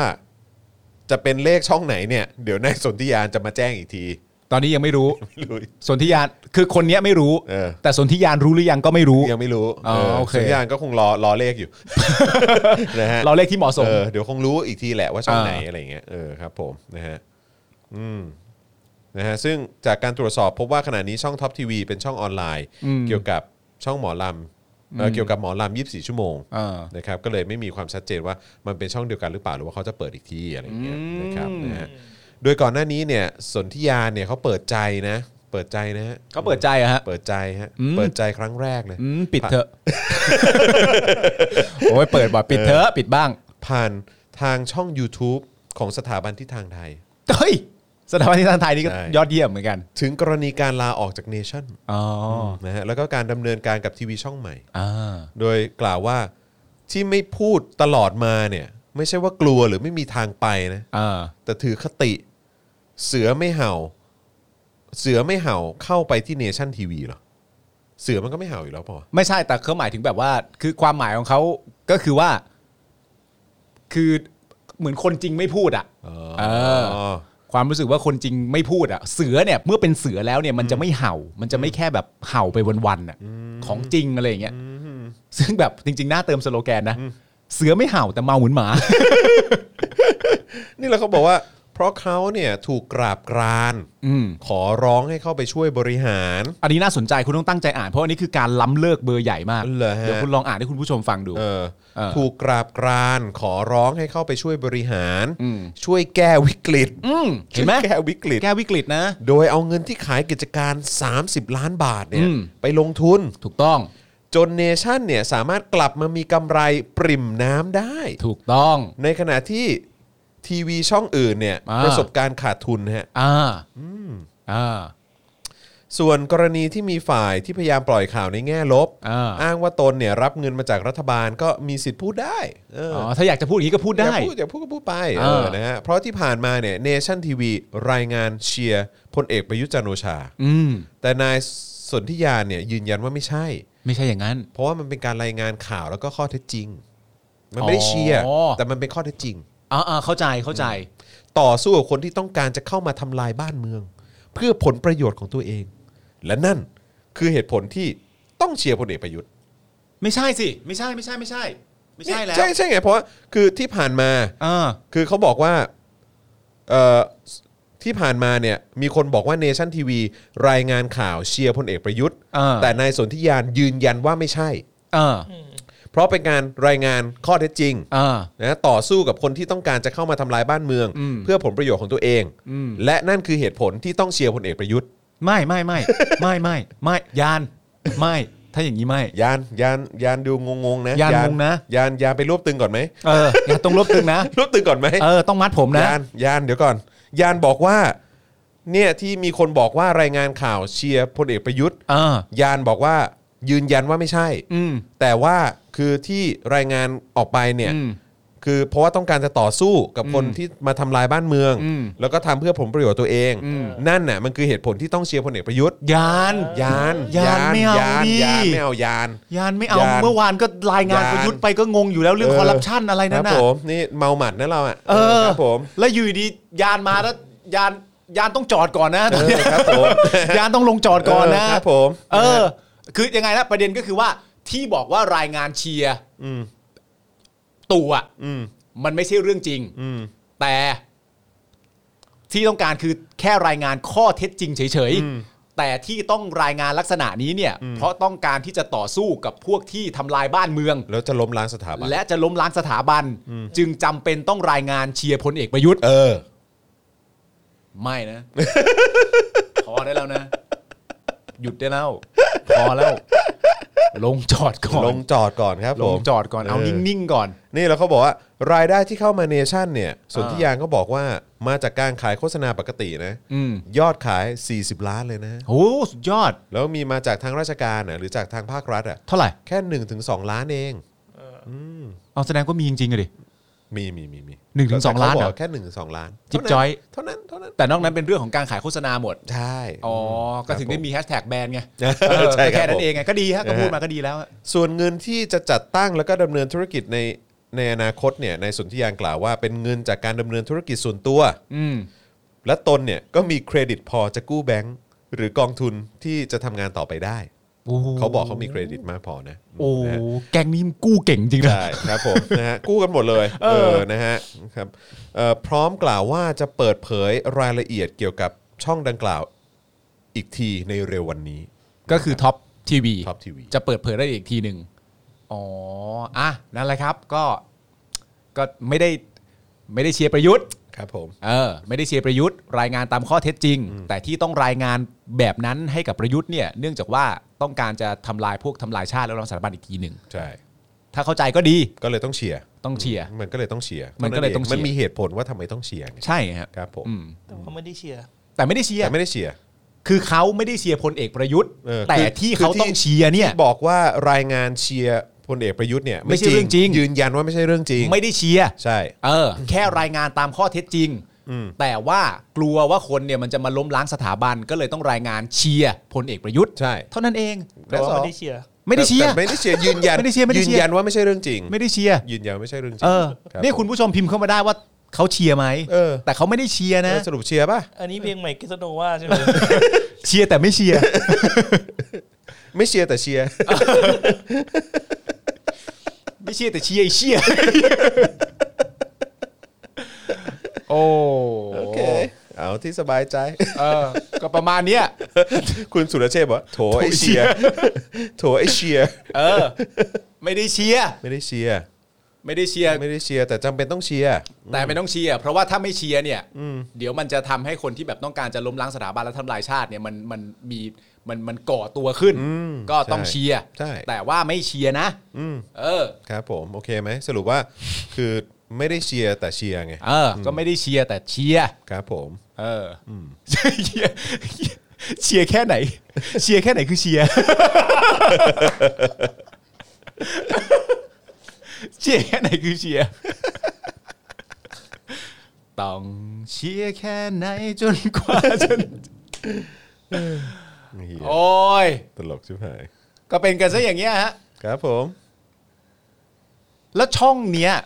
เออ อาจารย์แบงค์หาข้อมูลได้ไหมจริง ๆ แล้วช่องนี้มันเป็นช่องของผู้ใดหรือใครมาก่อนอะหมายถึง เออ ตัว มัน เจ้า มี ของ มัน หรื มี อผู้ เช็คได้ เท่า ปะ เท่าที่อ่านในข่าวคือเหมือนเขาเปิดใหม่ เออ อ๋อเปิดใหม่ ไปนั่นแหละ เอาเครดิตเขาไปเอาเงินมาเปิดใหม่ น่าจะทำแต่ช่องออนไลน์ แต่ตลกนะคือแบบว่า แต่ตอนแต่ตอนแรกสุดเลยผมอ่านแล้วเข้าใจว่าแบบอาจจะเป็นแค่ข่าวแทรกในช่องลูกทุ่ง อืม อืม อืม เออใช่คือทีแรกผมก็เข้าใจอย่างนั้นเหมือนกันว่าเออแบบสงสัยอ่ะมันจะเป็นมันจะเป็นแบบเป็นช่องแทรกอ่ะเอ้ยเหมือนแบบเขาเรียกว่าอะไรเหมือนมีเพลงลูกทุ่งตลอดทั้งวันเพลงหมอลำอยู่ตลอดทั้งวัน แล้วก็หลังจากนั้นก็มีแบบช่วงข่าวแทรกเข้ามาอยู่เรื่อยๆอะไร ข่าว อย่างเงี้ยเอออะไรอย่างเงี้ย แทรกมนิดนึง เข้าใจว่าเป็นอย่างนั้น แต่สรุปว่าคงจะไม่ใช่มั้ง ไม่ใช่ โอ้โห เบอร์ซะขนาดนี้จะไปอย่างนั้นได้ยังไงอ่ะ อืมนั่นแหละดิ นี่มั้งคลิปที่ว่าเนี่ย ที่เขาบอก 8 นาทีที่อธิบายให้ฟังก็น่าจะอันเนี้ยแหละ พบกับเราท็อปทีวีแต่ตลกอ่ะตั้งชื่อว่าท็อปทีวีอ่ะ อืมเอ้ยแต่ก็ไม่ใช่เรื่องแปลกนี่นึกออกปะเพราะว่าแม้กระทั่งตัวคุณฉายเองยังบอกเลยว่าเขาเป็นสื่ออันดับหนึ่งอะ อ๋อเออว่ะ การมาอยู่โซนนี้แล้วเป็นท็อปทีวีมันก็ เขาก็เลยต้องเคลมว่าเขาเป็นอันดับหนึ่ง เออ เนี่ย ก็เป็นได้อยู่แล้ว เนี่ยโอเคนะฮะอ่ะ โอ้สงสัยวันนี้จะไม่ได้เล่าเรื่อง อ๋อ เอ่อ โอเค สงสัยเนี่ยนี่อุตส่าห์ลดจาก 300%มาเป็น 100%แล้วนะ เป็นหนึ่งร้อยแล้วนะ ใช่ครับผมนะฮะ โอ้โห อ่ะแต่ว่าก็ทิ้งท้ายกันนะครับ ใครที่อยากจะสนับสนุนเรานะครับ ให้มีกำลังในการผลิตรายการนะครับนะก็สนับสนุนมาได้นะครับ ทางเอ่อบัญชีกสิกรไทย 0698975539 หรือสแกน QR Code ก็ได้นะครับฮอตทีวีเหรอ แข่งกับฮอตทีวีฮอตทีวีนี่มันช่องอะไรอ่ะ คุณแม่คุณแม่ อ๋อ อ๋อคุณแม่เหรอ แข่งกับคุณแม่ลีน่าจางเหรอ อืม อ๋อคำพูดที่เขาพูดเนี่ยเขาพูดคำนี้ด้วยนะว่า เราต่อสู้กับคนที่ต้องการทำลายชาติบ้านเมือง เพื่อผลประโยชน์ตัวเอง อืม ตอบสนองอำนาจที่ตัวเองอยากจะได้กลับมาคำพูดเขาด้วย อำนาจที่ตัวเองอเอยากได้ อก ลับมา คนที่กำลังทำลายชาติบ้านเมืองอยู่ตอนเนี้ยเขาทำเพื่อผลประโยชน์ตัวเองแล้วเขาตอบสนองอำนาจที่ตัวเองจริง ๆ แล้วว่าอยากจะได้กลับมา โอ้โอเค เพราะเหตุนั้นก็เลยจำเป็นต้องเชียร์พลเอกประยุทธ์ให้เป็นหัวหอกในการต่อสู้กับคนที่คิดทำลายชาติบ้านเมือง แต่ในขณะเดียวกันเนชั่นทีวีขณะนั้นก็ตรวจสอบโครงการทุจริตต่างๆ มากมายชัดเจน คนที่ติดตามก็ย่อมจะเห็นกันอยู่แล้ว ครับ นะฮะอ่าชัดเจนนะครับผม ชัดเจน เป็นกลางนะฮะ ครับ แล้วก็ ผม ตรวจสอบทุจริตในรัฐบาลของคอสชเนี่ยก็ชัดเจนเลย ที่สุดเลย นะครับ ที่สุดเลยมครับผม โอเค เฮ้ย นี่เขาจะเปิดแต่ออนไลน์จริงเหรอเนี่ย ไม่รู้เหมือนกัน มัน ว่ะ เป็นคู่แข่งเราแล้วเนี่ย โอ้ ยสู้ไม่ได้หรอกเราสู้ไม่ได้หรอก เราไปสู้เขาได้ไง เออ ครับผม อ๋อถึงว่าสิถ้าเป็นลักษณะนี้จริง ๆ ที่คุณเห็นข่าวไหมที่แบบว่าเหมือนไอตัวเจ๊ปองอะ่ะ อืม เหมือนแบบที่เคยมีข่าวช่วงหนึงแบบว่าเอ้ย หรือจะไม่รอทีวีแล้ว เออ จะ ลุยอันนี้ ทำแบบ เลยดีกว่า ไลฟ์สดในช่องตัวเองเลยหรือเปล่าเนี่ยอาจจะเป็นการดำเนินงานในขั้นต้นก็ หรื ได้ อ นะ เปล่าวะ เออ มนะฮะ อ่า โอเคนะฮะก็ดูกันต่อไปนะครับว่าจะเป็นอย่างไรนะครับ พี่จอนทำให้เราเราเลิกเป็น อะไรนะ ignorancer อ๋อ ignorancer อ๋ออครับผมนะฮะคนดูหายแน่ๆ เป็นกลางที่เอียงขวา คุณคุณกระดกก็เป็นหัวหอกนะ คุณกระดก คุณคุณกระด ก นะฮะเอ่อเป็นหอกหัก เออ อดใจไม่ไหวแล้วค่ะ อยากให้ถึงมกราคมเร็วๆ อยากดูมาก เอออันนี้ดี เออครับ เอ ผม อมันต้องอย่างนี้สิ เออครับผม เออ นี่เราสู้ไม่ได้ หรอก ใครจะไปสู้ได้ ตัวเทพๆทั้งนั้น ตัวเทพๆทั้งนั้นจริง เอออื มครับผม เอาละครับ ตอนนี้สำหรับใครก็ตามที่เอ่อคิดถึง ครับ นะครับผมแล้วก็ไม่ได้เห็นหน้าค่าตาของหัวหอกของเนชั่น ซึ่งเราเรียกว่าตัวละครหลักก็แล้วกันนะฮะ บางคนก็อาจจะเป็นหัวหอกหรือเป็นหัวมนอะไรอย่างเงี้ยแต่นั่นก็ไม่ใช่ประเด็นนะครับ ตอนนี้พอเข้าสู่เดือนมกรานะครับผมต้นปีของปีหน้าเลยเนี่ยก็จะได้เห็นหน้าค่าตาพวกเขาแล้วนะครับผมแล้วก็อุดมการณ์ของเขาก็ยังไม่ได้จางหายไป ยังคงที่ต้องการจะทำข่าว ครับ ที่เชียร์ประยุทธ์ แต่ไม่ได้เชียร์ประยุทธ์เหมือนเดิมครับ อืมครับผมที่เชียร์ประยุทธ์แต่ไม่ได้เชียร์ประยุทธ์เหมือนเดิ ครั ม บ ครับผมนะฮะโอเคนะครับวันนี้ขอบคุณทุกท่านมากเลยนะครับ ที่ติดตามมาตั้งแต่เอ่อคุณสุกัญญาไม่เกี่ยวแล้วนะครับใครยังไม่ได้ดูไปดูย้อนหลังกันได้นะครับนะฮะแล้วก็เอ่อพรุ่งนี้นะครับสิบโมงครึ่งเจอกันนะกับเอ่อวาสนา Daily ละวาดไล Topics ฟ์นะครับ กับ แล้วก็ John Min พรุ่งนี้ Yu เย็นนะครับก็จะเป็น Daily Topics นะครับเอ่อกับพี่แขกคำปากา ครับ เออนะครับผมนะครับเพราะฉะนั้นก็พรุ่งนี้ติดตามกันได้นะครับแล้วก็อย่าลืมมาเอ่อประจำการกันตั้งแต่ช่วงเช้านะครับยันเย็นเลยนะครับผมนะฮะเพราะฉะนั้นวันนี้นะครับผมจอห์น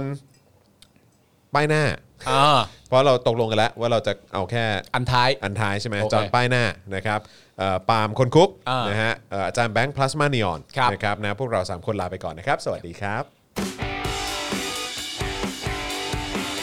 Daily t o p i c กกับจอห์นวินยู